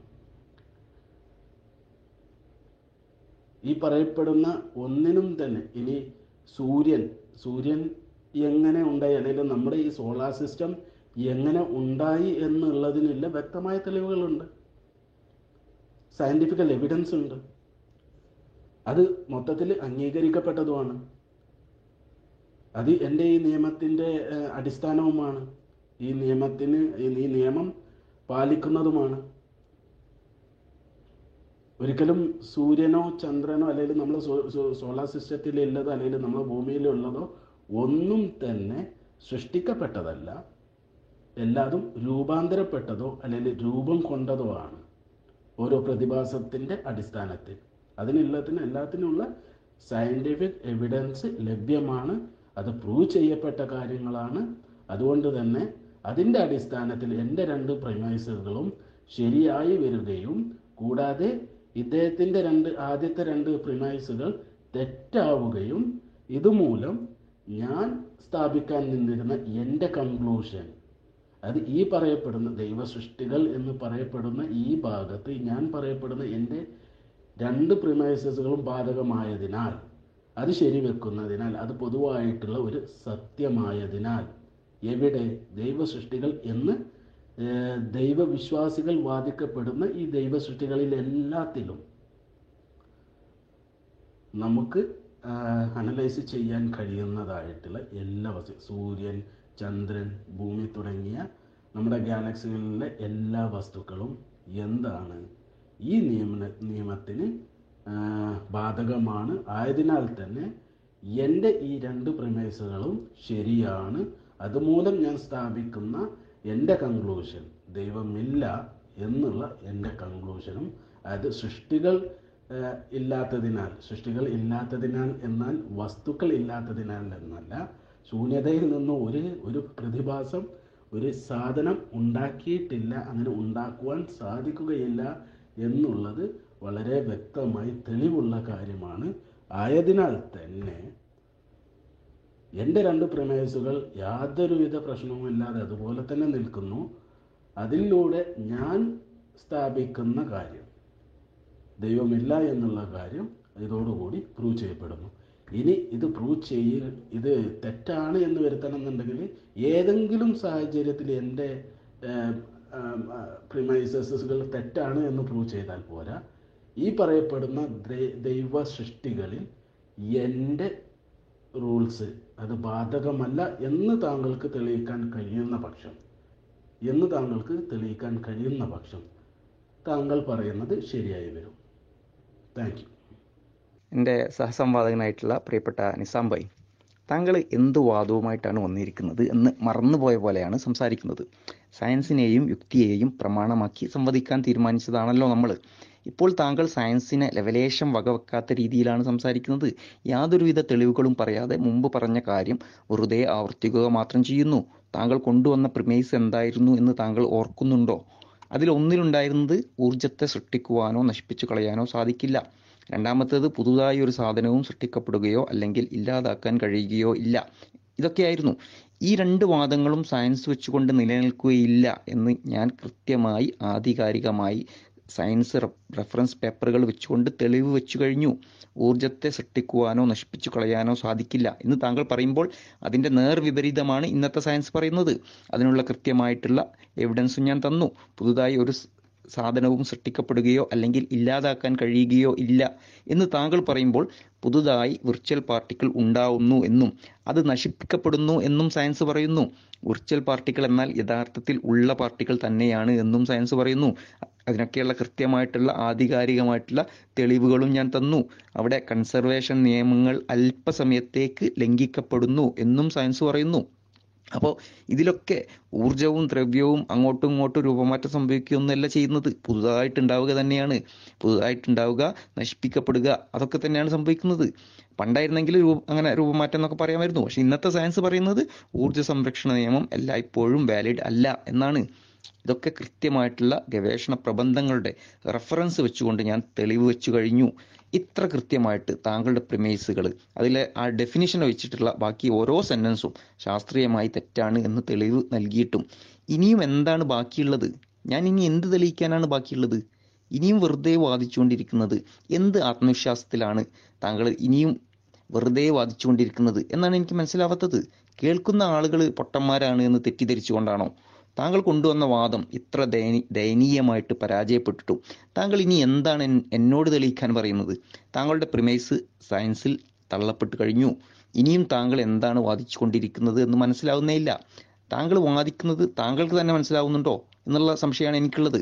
സയൻസ് മാത്രം മതി പ്രമാണമായിട്ട് എന്ന് ഒരു ഘട്ടത്തിൽ പറഞ്ഞിരുന്ന താങ്കൾ ഇപ്പോൾ സയൻസിൻ്റെ തെളിവുകളെപ്പോലും അംഗീകരിക്കാതെ ഒരു വാദം ചുമ്മാ ആവർത്തിച്ചു കൊണ്ടിരിക്കുകയാണ്. സി, നമ്മൾ പറയാറുള്ള കാര്യമാണ്, ഇൻഡക്റ്റീവ് റീസണിങ് അനുസരിച്ച് മുന്നോട്ട് പോകുന്ന സയൻസിൻ്റെ ഏതെങ്കിലും ഒരു സമയത്തുള്ള കൺക്ലൂഷനുകൾ എടുത്തിട്ട് അതൊരു നിത്യസത്യം എന്ന നിലയിൽ സമീപിക്കരുത് എന്ന്. സയൻസ് നിത്യസത്യമാണെന്ന് സയൻസിന് തന്നെ അവകാശവാദമില്ല. സയൻസ് ഒരു അന്വേഷണ രീതിയാണ്. സത്യം അറിയാനുള്ള ശ്രമമാണ്. സയൻസ് സ്വന്തത്തെ തന്നെ സംശയത്തോടെ വീക്ഷിച്ചുകൊണ്ടും സ്വയം ക്വസ്റ്റ്യൻ ചെയ്തുകൊണ്ടുമാണ് മുന്നോട്ട് പോവുക. അതാണ് സയൻസിൻ്റെ സൗന്ദര്യം. സയൻസിൻ്റെ ഓരോ സമയത്തും ഉള്ള ഒരു കൺക്ലൂഷൻ എടുത്തിട്ട് നിത്യസത്യമായിട്ടെടുത്ത് അതിൽ നിന്ന് ഇങ്ങനെ ഒരു ലോകവീക്ഷണമൊക്കെ ഉണ്ടാക്കിയെടുക്കാനുള്ള ശ്രമത്തിൻ്റെ പ്രശ്നങ്ങൾ നമ്മൾ പലപ്പോഴായിട്ട് പറയാറുണ്ട്. ഞാൻ തന്നെ പറഞ്ഞിട്ടുണ്ട്, നമ്മുടെ കൂടെയുള്ള ആളുകൾ പറയാറുണ്ട്, നമ്മളിവിടെ കണ്ടുകൊണ്ടിരിക്കുന്നത്, നമ്മളിവിടെ കേട്ടുകൊണ്ടിരിക്കുന്നത് ആ പറഞ്ഞതിൻ്റെ ലൈവ് ഡെമോൺസ്ട്രേഷനാണ്. കുറച്ചു കാലം മുമ്പുള്ള പഴയ സയൻസിൻ്റെ ഒരു കൺക്ലൂഷൻ എടുത്ത് അതൊരു സത്യം ആക്കിയെടുത്തിട്ട് വാദിക്കാൻ താങ്കൾ വന്നപ്പോഴേക്കും അത്യാധുനിക സയൻസ് താങ്കളുടെ വാദങ്ങളെ തള്ളിപ്പറഞ്ഞിരുന്നു തള്ളിപ്പറഞ്ഞിരിക്കുന്നു താങ്കൾ താങ്കളുടെ പ്രിമേഴ്സ് ഇപ്പോഴും വിശ്വസിക്കുന്നുണ്ടോ? ഉണ്ടെങ്കിൽ എന്തുകൊണ്ടാണ് അതിനെതിരായിട്ട് ശാസ്ത്രീയമായ തെളിവുണ്ടായിട്ട് കൂടി അതിൽ കടിച്ചു തൂങ്ങുന്നത് എന്ന് കേൾവിക്കാരോട് താങ്കൾ വ്യക്തമാക്കേണ്ടതുണ്ട്. അല്ലെങ്കിൽ താങ്കൾ ഇപ്പോഴും അതിൽ വിശ്വസിക്കുന്നുവെങ്കിൽ എങ്ങനെയാണ് നേർവിപരീതമായ സയൻസിൻ്റെ കണ്ടുപിടുത്തങ്ങൾ താങ്കൾ വിശദീകരിക്കുക എന്ന് വ്യക്തമാക്കേണ്ടതുണ്ട്. ഇനിയിപ്പോൾ സയൻസിൻ്റെ കണ്ടുപിടുത്തങ്ങൾ തെറ്റാണ്, ഇപ്പോഴത്തെ കണ്ടുപിടുത്തങ്ങൾ തെറ്റാണ് എന്ന് അവകാശവാദം ഉണ്ടെങ്കിൽ താങ്കൾ അത് ദയവായി ഏതെങ്കിലും ഒരു ശാസ്ത്ര ജേണലിൽ പ്രസിദ്ധീകരിക്കണം. കാരണം അതിലുള്ള അതിൽ തെറ്റുണ്ടെങ്കിൽ അത് കണ്ടെത്താൻ, അത് മനസ്സിലാക്കാൻ വേണ്ടി കാത്തിരിക്കുകയാണ് ശാസ്ത്രലോകം. അപ്പോൾ ഇത്തരം ഒരു വിഷയത്തിൽ പിന്നെ ഒരു പ്രധാനപ്പെട്ട ശാസ്ത്ര നിയമം എന്ന് കരുതപ്പെട്ടിരുന്ന ഒരു ഊർജ്ജ നിയമ സംരക്ഷണ നിയമം അത് ലംഘിക്കപ്പെടുമ്പോൾ അത് ആ ഒരു ലംഘനത്തെ കൂടി മനസ്സിലാക്കുന്ന, അതിനെ കൂടി ഉൾക്കൊള്ളുന്ന രീതിയിലുള്ള പുതിയ തിയറികളൊക്കെ കണ്ടു കൊണ്ടുവരാനുള്ള ശ്രമത്തിലാണ് ശാസ്ത്രലോകം. അപ്പോൾ ഈ ഒരു അവസരത്തിൽ താങ്കൾ ആ തീ പഴയ തിയറി പുതിയ തിയറി ഒന്നും വേണ്ട, പഴയ തിയറി തന്നെ വാലിഡാണ് എന്ന് ഒരു അഭിപ്രായമുള്ള താങ്കൾ ഉണ്ടെങ്കിൽ, താങ്കളുടെ കയ്യിൽ അതിനുള്ള തെളിവുകളൊക്കെ ഉണ്ടെങ്കിൽ അത് വിശദീകരിക്കാൻ താങ്കൾക്ക് കഴിയുമെങ്കിൽ അത് താങ്കൾ മറ്റുള്ളവരെ അറിയിക്കാതിരിക്കുന്നത്, ശാസ്ത്ര സമൂഹത്തെ അറിയിക്കാതിരിക്കുന്നത് ഒരു നീതിയല്ല. അതുകൊണ്ട് താങ്കളുടെ കണ്ടുപിടുത്തങ്ങൾ എത്രയും പെട്ടെന്ന് പബ്ലിഷ് ചെയ്യണമെന്നാണ് എനിക്ക് അപേക്ഷിക്കാനുള്ളത്. അപ്പോൾ യുക്തിപരമായിട്ട് അല്ലെങ്കിൽ തന്നെ നിലനിൽക്കാത്ത താങ്കളുടെ വാദം ശാസ്ത്രീയപരമായിട്ട് കൂടി തള്ളപ്പെട്ടിട്ട് കൂടി എന്തുകൊണ്ടാണ് താങ്കൾ ലെവലേഷം അത് സമ്മതിക്കാത്തത്? എങ്ങനെയാണ് ശാസ്ത്രത്തിൻ്റെ വക്താക്കൾ ഞങ്ങൾ മാത്രമാണ് എന്നൊക്കെ സ്വയം കരുതുന്ന ആളുകൾക്ക് ഇത്ര ലാഘവത്തോടെ ശാസ്ത്രീയ തെളിവുകളെ തള്ളിക്കളയാൻ കഴിയുക എന്നുള്ളത് എന്നെ അത്ഭുതപ്പെടുത്തുന്നു. യുക്തിയുടെയും ശാസ്ത്രബോധത്തിൻ്റെയും വക്താക്കളാണ് ഞങ്ങൾ എന്നൊക്കെ പറഞ്ഞിട്ടാണ് പൊതുവെ നാസ്തിക നിരീശ്വരവാദികൾ വരാറുള്ളത്, അതിൽ യുക്തിവാദികൾ എന്ന് സ്വയം വിളിക്കുന്ന അവർ വരാറുള്ളത്. എന്നിട്ട് കൃത്യമായിട്ടുള്ള സയൻറ്റിഫിക് എവിഡൻസ് തള്ളിയിട്ട് പോലും അതിനെ തള്ളിക്കളയുന്നു. ഇത് യഥാർത്ഥത്തിൽ നമ്മുടെ മുന്നിൽ പലപ്പോഴും കാണുന്ന നാസ്തിക നിരീശ്വരവാദ പ്രതിനിധികളുടെ ഒരു യഥാർത്ഥ സ്വഭാവം തന്നെയാണ്. താങ്കളുടെ അടുത്ത് നിന്നൊരു വ്യത്യസ്ത പ്രതീക്ഷിച്ചു പോയി. അപ്പോൾ സ്വന്തം ആശയ ആദർശ പ്രചാരണത്തിന് വേണ്ടി ഒരു അടിസ്ഥാനവുമില്ലാത്ത ആശയങ്ങൾ മുന്നോട്ട് വയ്ക്കുകയും അതിനെ വ്യക്തമായ രീതിയിൽ ചോദ്യം ചെയ്താൽ യാഥാർത്ഥ്യമാണെങ്കിൽ പോലും അതിനെ തള്ളിക്കളയുന്ന ഒരു പൊതു സ്വഭാവം തന്നെയാണ് താങ്കളും ഇവിടെ പ്രകടിപ്പിച്ചത്. സുഹൃത്തെ, സത്യം തെളിവ് തെളിവുകളോടുകൂടി നിങ്ങളുടെ മുന്നിൽ നിൽക്കുമ്പോൾ അത് അംഗീകരിക്കുന്നത് കൊണ്ട് നിങ്ങൾക്ക് ഒന്നും നഷ്ടപ്പെടുകയില്ല. തെളിവുകൾ അംഗീകരിക്കാനും സ്വന്തം തെറ്റ് തിരുത്താനുമുള്ള സന്നദ്ധത വിലമതിക്കപ്പെടുകയേ ഉള്ളൂ. അതൊരു മോശം കാര്യമേ അല്ല. എന്നിട്ടും എന്തിനാണ് ഇങ്ങനെ കൃത്യമായ തെളിവുകളെ ലാഘവത്തോടെ തള്ളിക്കളഞ്ഞുകൊണ്ട് പാടിയ പാട്ട് വെറുതെ ആവർത്തിച്ചു പാടുന്നത് എന്നാണ് എനിക്ക് മനസ്സിലാവാത്തത്. സയൻസ് മാത്രം മതി എന്ന് പറഞ്ഞ് വാദിക്കാൻ വന്ന താങ്കൾ ഇപ്പോൾ സയൻസ് തെളിവുകളെ തന്നെ അവഗണിച്ചുകൊണ്ട് വാദം വെറുതെ ആവർത്തിച്ചുകൊണ്ടിരിക്കുകയാണ്. താങ്കളുടെ പ്രിമൈസിലെ ഓരോ വാചകവും, ഡെഫിനേഷൻ വെച്ചിട്ടുള്ള ഓരോ വാചകവും തെറ്റാണ് എന്ന് തെളിവുകൾ വ്യക്തമാക്കി തന്നു. എനിക്ക് മനസ്സിലാവുന്നത് താങ്കൾ ഇപ്പോൾ അകപ്പെട്ട ഈ ദയനീയമായിട്ടുള്ള ആശയപാപ്പരത്വം ഇത് താങ്കളുടെ വ്യക്തിപരമായിട്ടുള്ള ഒരു പ്രശ്നം കൊണ്ടൊന്നുമല്ല, അല്ലെങ്കിൽ എൻ്റെ ഒരു വ്യക്തിപരമായിട്ടുള്ള മേന്മ കൊണ്ടുമല്ല. ഇത് താങ്കൾ ഇപ്പോൾ വിശ്വസിക്കുന്ന ആശയത്തിൻ്റെ ഒരു അടിത്തറയില്ലായ്മ മാത്രമാണ്. ചിലരൊക്കെ യുക്തിവാദം എന്ന് തെറ്റായി വിളിക്കുന്ന നിരീശ്വരവാദം എത്രമാത്രം അന്ധജടിലമാണ്, എത്രമാത്രം അന്ധവിശ്വാസ ജടിലമാണ്, എത്രമാത്രം തെളിവുകൾക്ക് വിരുദ്ധമായ ആശയമാണ് എന്ന് വ്യക്തമാക്കുകയാണ് ഈ സംവാദവും അതിൽ താങ്കൾ ശാസ്ത്രീയമായ തെളിവുകളെ തള്ളിക്കളയുന്ന ഈ രീതിയും. അപ്പോൾ ഒന്നുകൂടി ചോദിക്കുകയാണ്, താങ്കൾ പ്രിമൈസായി പറഞ്ഞ കാര്യങ്ങൾ താങ്കൾ ഇപ്പോഴും വിശ്വസിക്കുന്നുണ്ടോ? ഉണ്ടെങ്കിൽ എന്തുകൊണ്ടാണ് അതിനെതിരായിട്ട് വന്ന ശാസ്ത്രീയമായ തെളിവുകൾ പരിഗണിക്കാതെ താങ്കൾ ഇപ്പോഴും അതിൽ കടിച്ചു തൂങ്ങുന്നത്? സഹസംവാദകന് ഒരു കാര്യം ചെയ്യണം, ഞാൻ പോസ്റ്റ് ചെയ്തിട്ടുള്ള ഒന്നാം റൗണ്ടിലെ വോയിസ് ഒന്നുകൂടി കേൾക്കണം. അതിൽ താങ്കൾ പറഞ്ഞ വൈരുദ്ധ്യങ്ങളെ, അത് അംഗീകരിക്കാവുന്ന വൈരുദ്ധ്യങ്ങളെ ഞാൻ അംഗീകരിച്ചിട്ടുണ്ട്. അംഗീകരിക്കാത്തത് വിർച്വൽ പാർട്ടിക്കിൾസിൻ്റെ കേസിലാണ്.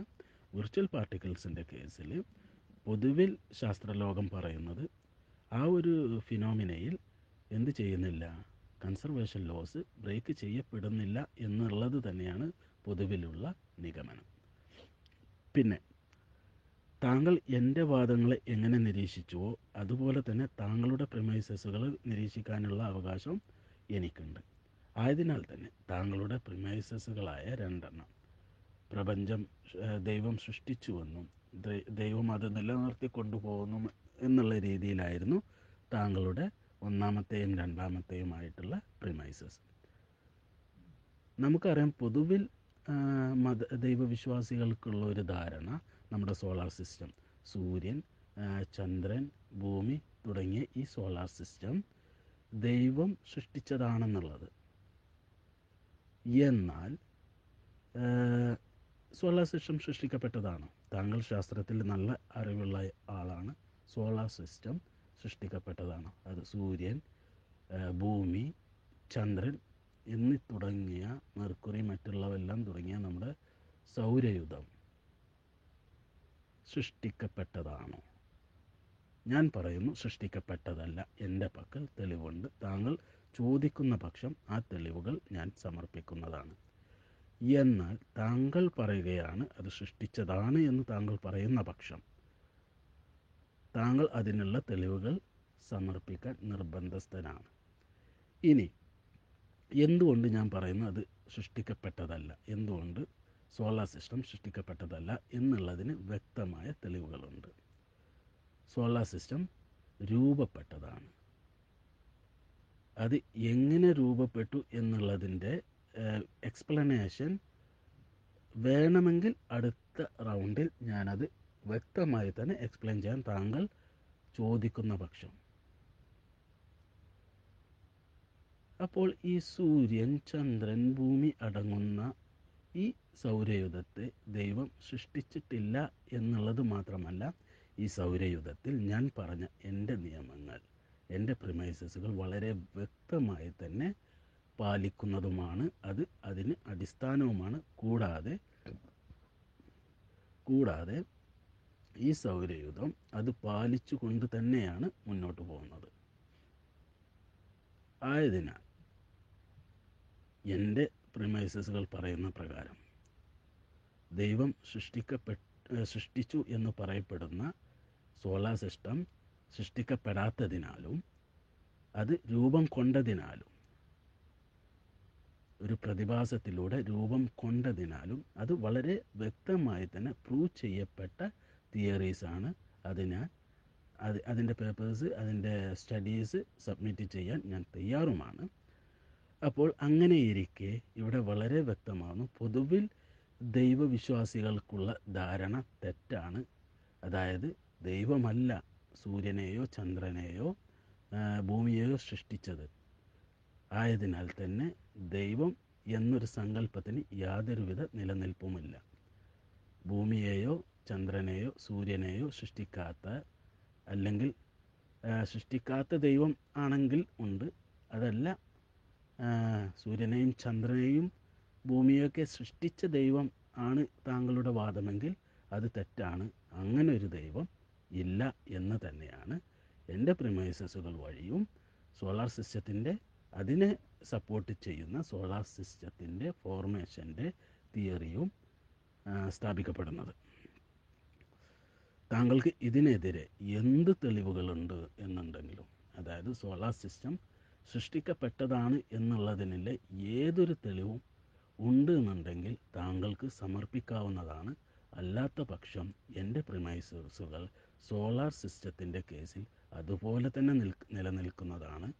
ബ്ലാക്ക് ഹോളിൻ്റെ അല്ലെങ്കിൽ സിംഗുലാരിറ്റിയുടെ കേസിൽ എൻ്റെ കൺസർവേഷൻ ലോസ് ലംഘിക്കപ്പെടുന്നു എന്ന് പറഞ്ഞപ്പോൾ ഞാൻ അംഗീകരിച്ചതാണ്.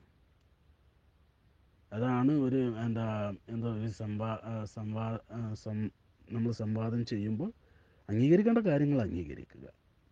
ഇതല്ല താങ്കൾക്ക് ഇതിന് മരു വേറെ ഒരു അഭിപ്രായമുണ്ട് എന്നുണ്ടെങ്കിൽ അത് താങ്കൾക്ക് പറയാം. താങ്കൾക്ക് പറയാമെന്ന് മാത്രമല്ല, താങ്കൾക്ക് അതിനുള്ള തെളിവുകൾ സമർപ്പിക്കുകയും ചെയ്യാം. എൻ്റെ സഹസംവാദകനായ പ്രിയപ്പെട്ട നിസാം ഭായി, എൻ്റെ പ്രിമൈസിനെ അതിൻ്റെ അടിസ്ഥാനത്തിലുള്ള വാദങ്ങളെയും താങ്കൾ നിരീക്ഷിക്കുകയും ശക്തമായി ചോദ്യം ചെയ്യുകയും വേണം എന്ന് തന്നെയാണ് ഞാൻ ആഗ്രഹിക്കുന്നത്. അങ്ങനെ ആകുമ്പോഴല്ലേ ഒരു നല്ല സംവാദം, ഒരു യഥാർത്ഥ സംവാദം സാധ്യമാവുകയുള്ളൂ. എൻ്റെ പ്രിമൈസിൽ പിന്നെ ദൈവം സൃഷ്ടിച്ചു എന്നോ നിലനിർത്തി പോരുന്നു എന്നൊന്നും പറഞ്ഞിട്ടില്ല. ഞാൻ പറഞ്ഞത് എല്ലാത്തിനെയും സൃഷ്ടിച്ച സൃഷ്ടാവ് ഉണ്ടായിരിക്കുക യുക്തിപരമായ വൈരുദ്ധ്യമല്ല എന്നും എന്നും അതിനാൽ തന്നെ ഇല്ല എന്ന് തെളിയിക്കാൻ കഴിയില്ല എന്നുമാണ്. അത് വായിക്കുമ്പോൾ ശരിക്കും വായിക്കണം. സി എല്ലാ കാര്യങ്ങളും നമുക്ക് ഒരൊറ്റ സംവാദത്തിൽ വാദിക്കാൻ കഴിയില്ല. നമ്മുടെ എല്ലാ ആശയങ്ങളും ഒരൊറ്റ സംവാദത്തിൽ കൊണ്ടുവന്ന് വാദിക്കാൻ കഴിയില്ല. നമുക്ക് ഓരോ വിഷയങ്ങൾ സെലക്ട് ചെയ്ത് അതിൽ കേന്ദ്രീകരിച്ചു കൊണ്ടേ സംവാദിക്കാൻ കഴിയുള്ളൂ. അപ്പോഴാണ് കേൾക്കുന്നവർക്കും അതുകൊണ്ട് പ്രയോജനം ഉണ്ടാവുക, നമുക്കും അതുകൊണ്ട് എന്തെങ്കിലും പ്രയോജനം ഉണ്ടാവുക. അപ്പോൾ അതുകൊണ്ടാണല്ലോ നമ്മൾ കൃത്യമായിട്ട് വാദം എഴുതി പ്രിമൈസൊക്കെ വെച്ചുകൊണ്ട് വാദിക്കുന്നത്. അതുകൊണ്ട് തന്നെ എൻ്റെ പ്രിമൈസിൽ ഇപ്പോൾ പറയാത്ത കാര്യങ്ങൾ ഞാൻ ഇപ്പോൾ തെളിയിക്കേണ്ട ആവശ്യമൊന്നുമില്ല. താങ്കൾക്ക് നിർബന്ധം ഉണ്ടെങ്കിൽ നമുക്കതിന് മറ്റൊരു സംവാദമാവാം. അതൊരു വിഷയമുള്ള കാര്യമേ അല്ല. അതിനൊക്കെ തെളിവ് തെളിയിക്കുക എന്നുള്ളത് വിഷയമുള്ള കാര്യമേ അല്ല. പക്ഷെ ഇപ്പം നമ്മുടെ സംവാദത്തിൻ്റെ ഒരു സംവാദത്തിൽ എൻ്റെ പ്രിമൈസിൽ പറയാത്ത കാര്യങ്ങൾ ഇപ്പോൾ തെളിയിക്കേണ്ട ആവശ്യമില്ല. പിന്നെ താങ്കൾ താങ്കളുടെ പ്രിമൈസിൻ്റെ അടിസ്ഥാനത്തിൽ താങ്കൾ ഇവിടെ സ്ഥാപിക്കാൻ ശ്രമിച്ച വാദങ്ങളിലുള്ള വൈരുദ്ധ്യങ്ങൾ പിന്നെ ഈ സംവാദത്തിൻ്റെ പ്രമാണമായിട്ടുള്ള ശാസ്ത്രത്തിൻ്റെയും യുക്തിയുടെയും തലത്തിൽ പരിശോധിക്കപ്പെടുമ്പോൾ അത് ബോധ്യപ്പെടുത്തി തന്നിട്ടും താങ്കളുടെ വാദം നിലനിൽക്കുകയില്ല എന്ന് വളരെ കൃത്യമായി ബോധ്യപ്പെടുത്തി തന്നിട്ടും ആ ഒരു യാഥാർത്ഥ്യം എന്തുകൊണ്ടാണ് താങ്കൾ പൂർണ്ണാർത്ഥത്തിൽ അംഗീകരിക്കുന്നില്ല എന്നുള്ളതാണ് എൻ്റെ ചോദ്യം. ബ്ലാക്ക് ഹോളിൻ്റെ കേസിൽ താങ്കളുടെ പ്രിമൈസ് ലംഘിക്കപ്പെടുന്നു എന്ന് പറഞ്ഞ് താങ്കൾ അംഗീകരിച്ചു, നല്ല കാര്യം. പക്ഷെ താങ്കളുടെ പ്രിമൈസ് ഒരു യൂണിവേഴ്സൽ നെഗേഷനായിരുന്നു. അഥവാ ഊർജ്ജത്തെ സൃഷ്ടിക്കുവാനോ നശിപ്പിക്കാനോ കഴിയില്ല എന്നായിരുന്നു. അത് കഴിയും, എവിടെയെങ്കിലും ഒന്നത് കഴിയുമെന്ന് സ്ഥാപിച്ചാൽ തന്നെ ആ പ്രിമൈസ് തള്ളപ്പെട്ടു. അത് അത് അടിസ്ഥാനമാക്കി വരുന്ന കൺക്ലൂഷൻ തള്ളപ്പെട്ടു.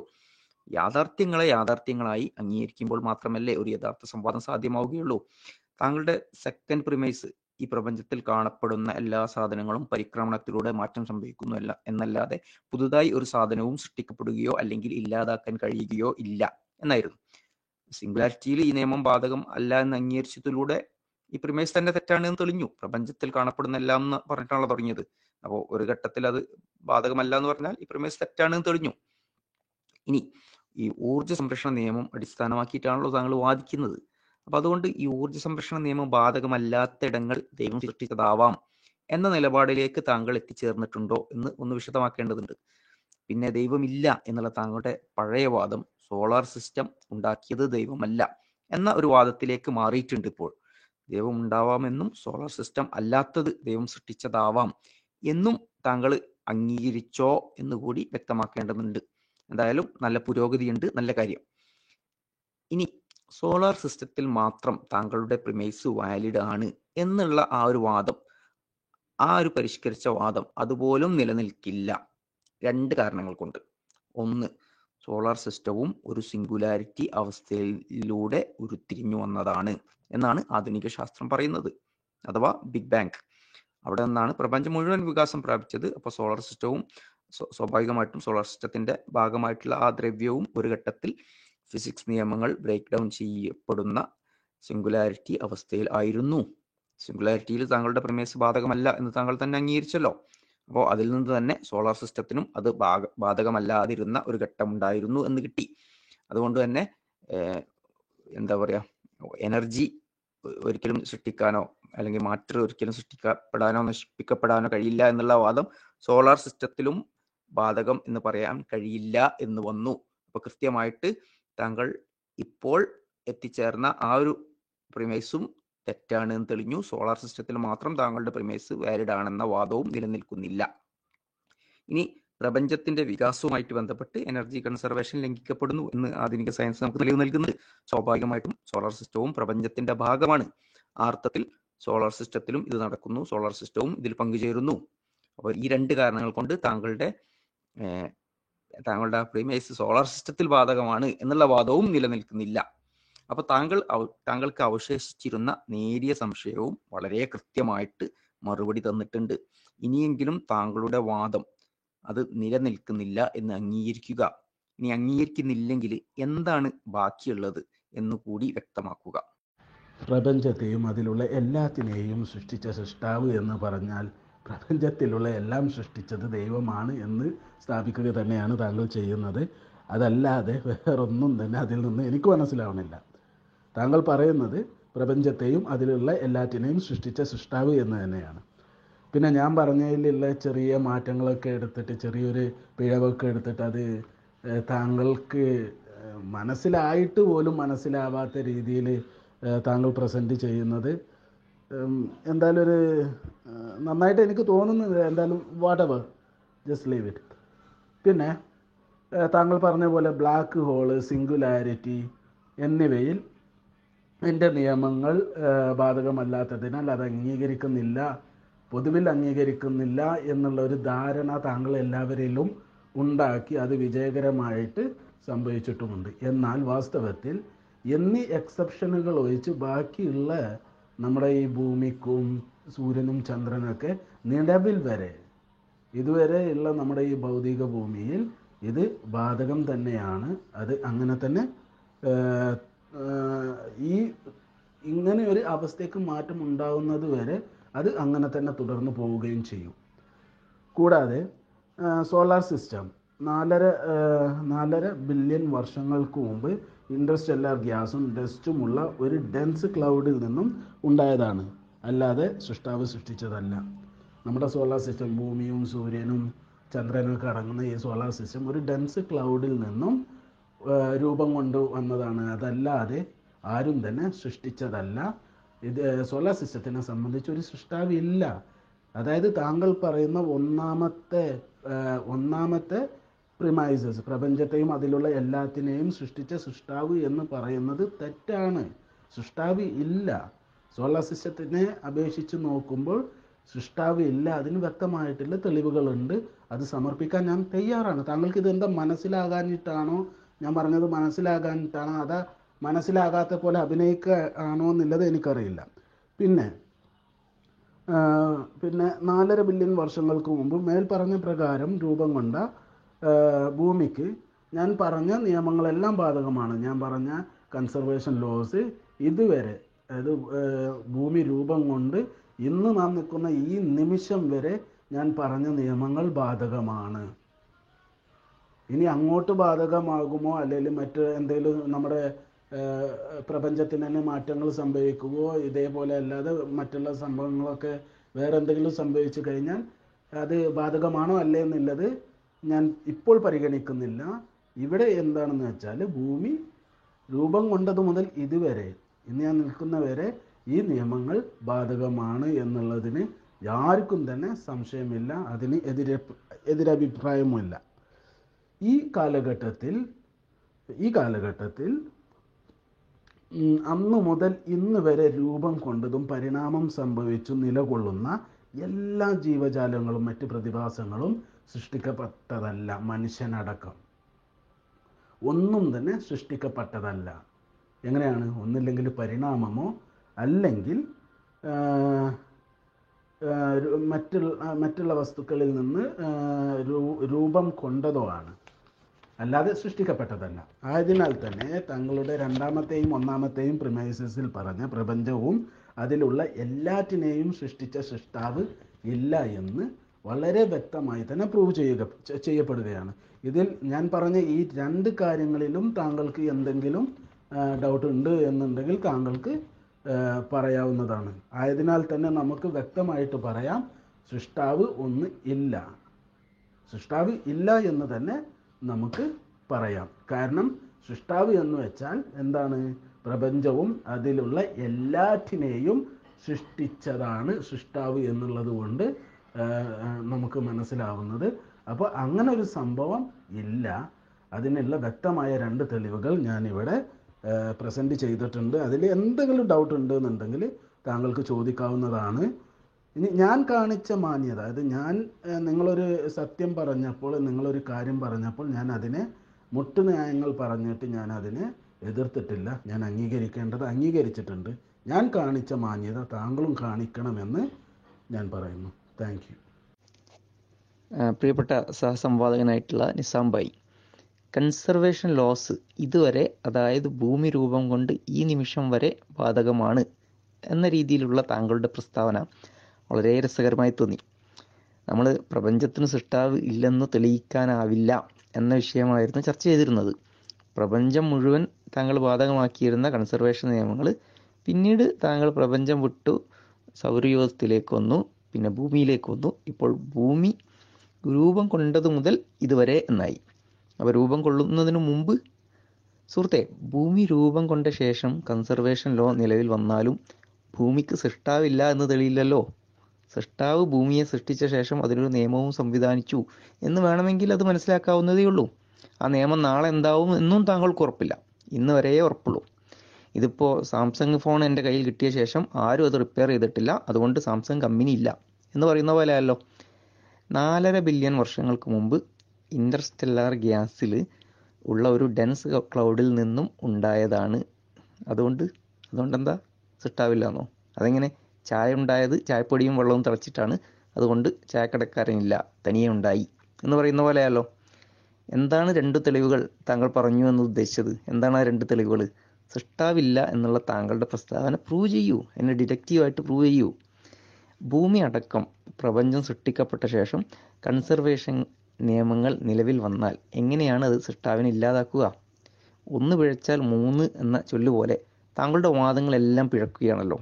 ഇനി താങ്കളുടെ അവസാനത്തെ അത്താണിയായ ഭൂമി നിലവിൽ വന്ന ശേഷം ഇതുവരെ കൺസർവേഷൻ നിയമങ്ങൾ ലംഘിക്കപ്പെട്ടിട്ടില്ല എന്ന പ്രസ്താവന, അതും നോക്കാം, അതും നമുക്ക് തീർപ്പാക്കാം. അത് അത് ശരിയാണെങ്കിൽ തന്നെ താങ്കളുടെ വാദം നിലനിൽക്കില്ല. ഇനി അത് ശരിയാണോ? അതും നോക്കാം, അതും തീർപ്പാക്കാം. താങ്കളുടെയും ഈ സംവാദം വീക്ഷിക്കുന്നവരുടെയും മനസ്സിൽ ഒരു നേരിയ സംശയം പോലും ബാക്കി വെക്കാത്ത രീതിയിൽ നമുക്ക് അതും തെളിയിക്കാം. കൺസർവേഷൻ നിയമങ്ങൾ എനർജി ആയാലും മാസായാലും അതിൻ്റെ പഴയ ക്ലാസിക്കൽ സെൻസിൽ തന്നെ പറയുന്നത് എന്താണ്? Total amount of energy in an isolated system remains constant over time എന്നാണ്.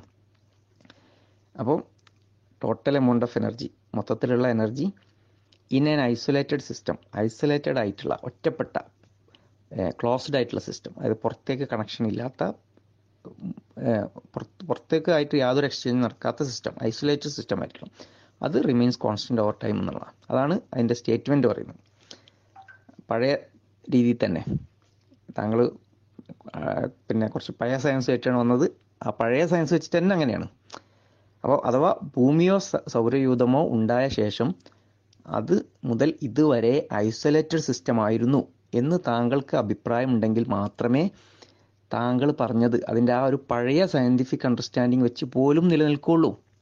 താങ്കൾ കൊണ്ടുവന്ന തിയറിയുടെ ആ പഴയ വെർഷൻ തന്നെ താങ്കൾ ഇപ്പോൾ പറഞ്ഞതിനെ ഖണ്ഡിക്കുന്നു. ഇനി ഭൂമിയും സൂര്യനൊക്കെ ഉണ്ടായ ശേഷം ഇതുവരെ ഐസൊലേറ്റഡ് സിസ്റ്റം ആയിരുന്നു എന്ന് താങ്കൾക്ക് അഭിപ്രായം ഉണ്ടെങ്കിൽ അത് തെളിയിക്കൂ.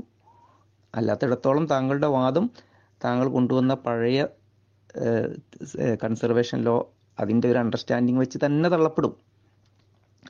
അപ്പോൾ ഭൂമി രൂപം കൊണ്ട് ഈ നിമിഷം വരെ കൺസർവേഷൻ നിയമങ്ങൾ ബാധകമാണ് എന്ന പ്രസ്താവന ഈ പറഞ്ഞ കാരണം കൊണ്ട് നിലനിൽക്കുകയില്ല. അപ്പോൾ അതും തീരുമാനമായി. ഇനി എന്താണ് താങ്കളുടെ കയ്യിൽ ബാക്കിയുള്ളത്? പ്രപഞ്ചം തീരുമാനമായി, സോളാർ സിസ്റ്റം തീരുമാനമായി, ഭൂമി ഉണ്ടാവുന്നതിൻ്റെ തൊട്ട് മുമ്പുള്ള കാര്യം തീരുമാനമായി, ഇപ്പോൾ ഭൂമി ഉണ്ടായി ഇതുവരെയുള്ള കാര്യവും തീരുമാനമായി. ഇനി എന്താണുള്ളത്? താങ്കളുടെ വീട്ടിൽ കൺസർവേഷൻ നിയമങ്ങൾ ഇതുവരെ ലംഘിക്കപ്പെട്ടിട്ടില്ല എന്നുള്ളതാണോ? ഭൂമി ഐസൊലേറ്റഡ് സിസ്റ്റം ആണെന്ന് അഭിപ്രായം ഉണ്ടെങ്കിൽ അത് തെളിയിക്കൂ. ഭൂമി ഐസൊലേറ്റഡ് സിസ്റ്റം അല്ല എന്ന അഭിപ്രായം ഉണ്ടെങ്കിൽ അത് തുറന്നു പറയൂ. അപ്പോൾ ഇങ്ങനെയൊക്കെ ആയിട്ടും താങ്കളുടെ പ്രിമേസും കൺക്ലൂഷനും ഒക്കെ അടിമുടി പൊളിഞ്ഞിട്ടും സൃഷ്ടാവില്ല എന്ന് ഡിഡക്റ്റീവായിട്ട് തെളിയിക്കാം എന്ന വാദം തുടരുന്നുണ്ട് എങ്കിൽ അത് പ്രൂവ് ചെയ്യൂ. ഇതുവരെ കുറച്ച് അവകാശവാദങ്ങൾ ആവർത്തിക്കുക എന്നുള്ളതല്ലാതെ ഒരു തെളിവും കിട്ടിയിട്ടില്ല. അപ്പോൾ അതുകൊണ്ട് ഈ ചോദ്യങ്ങൾക്ക് ദയവായി ഉത്തരം പറയൂ. നന്ദി. പൊതു അറിവിൽ നിന്നും നിരീക്ഷണങ്ങളിൽ നിന്നും നമുക്കുള്ള സാമാന്യ യുക്തിക്ക് പോലും സൃഷ്ടിക്കപ്പെടുകയോ സൃഷ്ടാവ് ഉണ്ടാവുകയോ എന്നത് അംഗീകരിക്കാൻ കഴിയാത്തതാണ്. അത് എൻ്റെ സഹസംവാദകൻ്റെ വാദത്തിൽ നിന്ന് തന്നെ നമുക്ക് മനസ്സിലാക്കാം. ചായപ്പൊടിയും വെള്ളവും തിളച്ച് ചായക്കടക്കാരൻ ചായ ഉണ്ടാക്കുകയാണെങ്കിൽ എനിക്ക് ചായക്കടക്കാരൻ ഇല്ല എന്ന് പറയേണ്ട ആവശ്യമില്ല. ചായക്കടക്കാരൻ എക്സിസ്റ്റ് ചെയ്യുന്നതും ചായ ഓൾറെഡി ഉള്ള മാറ്റേഴ്സുകളിൽ നിന്നും ഉണ്ടാക്കുകയും ചെയ്തതാണ്. എന്നാൽ താങ്കൾ പറയുകയാണ് ചായപ്പൊടിയും വെള്ളവും തിളക്കാതെ ചായ സൃഷ്ടിക്കുന്ന സൃഷ്ടിക്കുക എന്ന് പറയുന്ന കൺസെപ്റ്റ് തന്നെ വേറെയാണ്. അതും ഉണ്ടാവുന്ന ഉണ്ടാവുന്നതും തമ്മിൽ ബന്ധപ്പെടുത്താൻ കഴിയില്ല. ആയതിനാൽ തന്നെ ചായ സൃഷ്ടിക്കുന്ന ഒരു ചായക്കടക്കാരൻ ഉണ്ട് എന്ന് പറഞ്ഞാൽ തീർച്ചയായും തീർച്ചയായും അതിനെ അംഗീകരിക്കുകയില്ല. മാത്രവുമല്ല, ചായ സൃഷ്ടിക്കാൻ കഴിയില്ല എന്നും അതിനാൽ തന്നെ അങ്ങനെ ഒരു ചായക്കടക്കാരൻ ഇല്ല എന്നും ഞാൻ പറയുകയും ചെയ്യും. ഇത് സാമാന്യ യുക്തിക്ക് നിരക്കാത്ത കാര്യമാണ്. അതുകൊണ്ട് തന്നെ സൃഷ്ടിക്കുക അല്ലെങ്കിൽ സൃഷ്ടാവ് എന്ന സങ്കല്പം അംഗീകരിക്കുവാൻ സാധിക്കുകയില്ല. പ്രപഞ്ചത്തിൽ കൺസർവേഷൻ ലോ ബാധകമേ അല്ല എന്ന രീതിയിൽ ഉള്ള താങ്കളുടെ ഇൻ്റർപ്രിറ്റേഷൻ തെറ്റാണ്. ഇപ്പോഴും അംഗീകരിക്കപ്പെടുന്ന നിയമങ്ങൾ തന്നെയാണ് കൺസർവേഷൻ ലോസ്. ഒരു പ്രത്യേക സാഹചര്യത്തിൽ അത് ലംഘിക്കപ്പെടാം എന്നുള്ളതിനാൽ അത് അംഗീകരിക്കപ്പെടുന്നില്ല എന്ന അർത്ഥമല്ല. ആ ഒരു എക്സ്ക്ലൂഷൻ ആ നിയമത്തിന് ബാധകമാണ് എന്നാണ് ശാസ്ത്രലോകത്തിൻ്റെ വിലയിരുത്തൽ എന്ന് താങ്കൾ മനസ്സിലാക്കുക. എന്നാൽ താങ്കളത് ഒരു പൊതു സത്യമായി അങ്ങനെ ഒരു എക്സ്ക്ലൂഷൻ ഉള്ളത് കൊണ്ട് താങ്കളത് പൊതു സത്യമായി അംഗീകരിക്കില്ല എന്ന് താങ്കൾ പറഞ്ഞതിൻ്റെ അടിസ്ഥാനത്തിൽ അത് ഞാൻ മുഖവില നൽകിക്കൊണ്ട് ഈ നിയമങ്ങൾ തീർച്ചയായും പാലിക്കപ്പെടുകയും കൂടാതെ ആ സമയത്ത് രൂപം കൊണ്ട സോളാർ സിസ്റ്റവും ആ പ്രതിഭാസത്തിൻ്റെ ഭാഗമായ മനുഷ്യനും മറ്റ് ജീല ജീവജാലങ്ങളും ഓൾറെഡി എക്സിസ്റ്റ് ആയ മാറ്റേഴ്സിൽ നിന്നും രൂപം കൊണ്ടതാണ് അല്ലാതെ രൂപം കൊണ്ടതാണെന്നും അത് സൃഷ്ടിക്കപ്പെട്ടതല്ല എന്നും ആയതിനാൽ തന്നെ പ്രപഞ്ചത്തിലെയും പ്രപഞ്ചത്തെയും മറ്റെല്ലാത്തിനെയും സൃഷ്ടിക്കുക സൃഷ്ടി ക്കുകയും സൃഷ്ടിക്ക സൃഷ്ടിച്ച സൃഷ്ടാവ് എന്ന വാദം തെറ്റാണ്. താങ്കളുടെ ആദ്യത്തെ രണ്ട് പ്രമൈസസുകളും ശരിയല്ല, തെറ്റാണ്. പക്ഷേ കൺസർവേഷൻ എല്ലാ സന്ദർഭങ്ങളിലും തെറ്റാണ് എന്ന് സ്ഥാപിക്കാൻ താങ്കൾ അത് ഈ സന്ദർഭങ്ങളിലും അത് ഞാൻ ഈ പറഞ്ഞ സന്ദർഭത്തും കൺസർവേഷൻ ലോ ബാധകമല്ല, അത് തെറ്റാണ് എന്ന് സ്ഥാപിക്കാൻ വേണ്ടി ന്യൂക്ലിയർ റിയാക്ഷൻ്റെ നിരീക്ഷണാർത്ഥം ഊർജം ഒരു രൂപത്തിൽ നിന്നും മറ്റൊരു രൂപത്തിലേക്ക് മാറുകയും ക്ലോസ്ഡ് ബോഡിയിൽ കൺസേർവ് ചെയ്യപ്പെട്ടിരിക്കുകയും ഊർജത്തെ സൃഷ്ടിക്കുവാനോ നശിപ്പിക്കുവാനോ കഴിയില്ല എന്ന ഒരു സ്റ്റേറ്റ്മെൻറ്റിൽ നിന്നും ഒരു വാക്യം മാത്രം എടുത്ത് തെറ്റിദ്ധരിപ്പിക്കുന്നത്, അതും ശാസ്ത്രത്തിൽ ഇത്രയും അറിവുള്ള താങ്കളുടെ പക്കൽ നിന്നും ഉണ്ടാവുന്നത് മറ്റുള്ളവരിൽ തെറ്റായ ഒരു ശാസ്ത്രബോധം ഉണ്ടാകാൻ കാരണമാവും. അത് അപല അപലപനീയമാണ്. കൂടാതെ താങ്കളുടെ ആദ്യത്തെ രണ്ട് പ്രിമൈസസുകളും തെറ്റാണ് എന്ന് മനസ്സിലാക്കി തരാൻ എനിക്ക് വീടിനകത്തുള്ള ചായയും ചായക്കാരനും വരെ എത്തേണ്ടി വരുമെന്ന് ഞാനും എന്ത് ചെയ്തിട്ടില്ല, കരുതിയതല്ല. അപ്പോൾ നമുക്ക് നമ്മുടെ പൊതു യുക്തിയിൽ തന്നെ നമുക്ക് അത് മനസ്സിലാക്കാവുന്നതാണ്. ഒരു സാധനവും സൃഷ്ടിക്കപ്പെടാൻ കഴിയുകയില്ല, അല്ലെങ്കിൽ സൃഷ്ടിക്കാൻ കഴിയുകയില്ല, അത് ഫോം ചെയ്യാനേ രൂപപ്പെടുത്തിയെടുക്കാനേ കഴിയുകയുള്ളൂ, അല്ലെങ്കിൽ രൂപപ്പെടാനേ സാധ്യതയുള്ളൂ എന്നുള്ള കാര്യം താങ്കളുടെ എക്സാമ്പിളിൽ നിന്ന് തന്നെ വ്യക്തമാവുന്നതാണ്.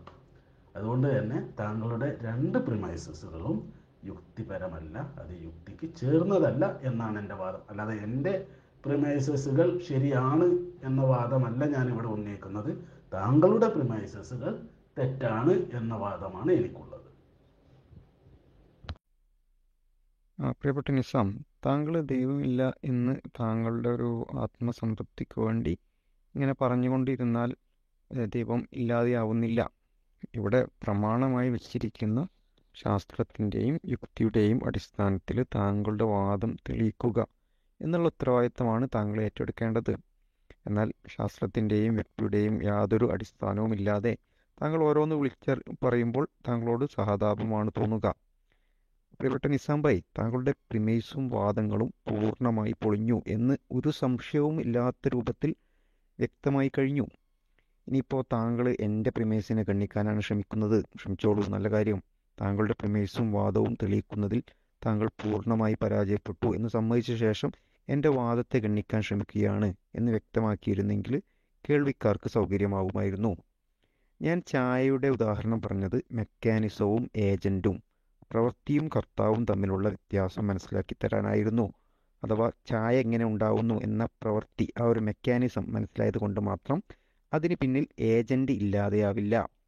അങ്ങനെ പറയുന്നതിലൊരു യുക്തിയില്ല, അത് പറയാനായിരുന്നു.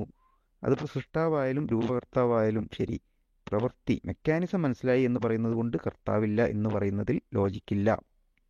കാര്യം താങ്കൾക്ക് മനസ്സിലായി എന്ന് തന്നെ കരുതുന്നു. താങ്കൾ അവിടെ പ്രയോഗിക്കാൻ ശ്രമിച്ച ലോജിക്കില്ലായ്മയെ ആണ് നോൺ സിക്വിറ്റീവ് എന്ന് പറയുന്നത്. അപ്പോൾ അതുപോലെ ചായപ്പൊടി സൃഷ്ടിക്കാൻ കഴിയില്ല എന്നും സൃഷ്ടാവില്ല എന്നും താങ്കൾ ആവർത്തിച്ച് ആവർത്തിച്ച് പറയുകയല്ലാതെ അത് തെളിയിക്കുന്നില്ലല്ലോ.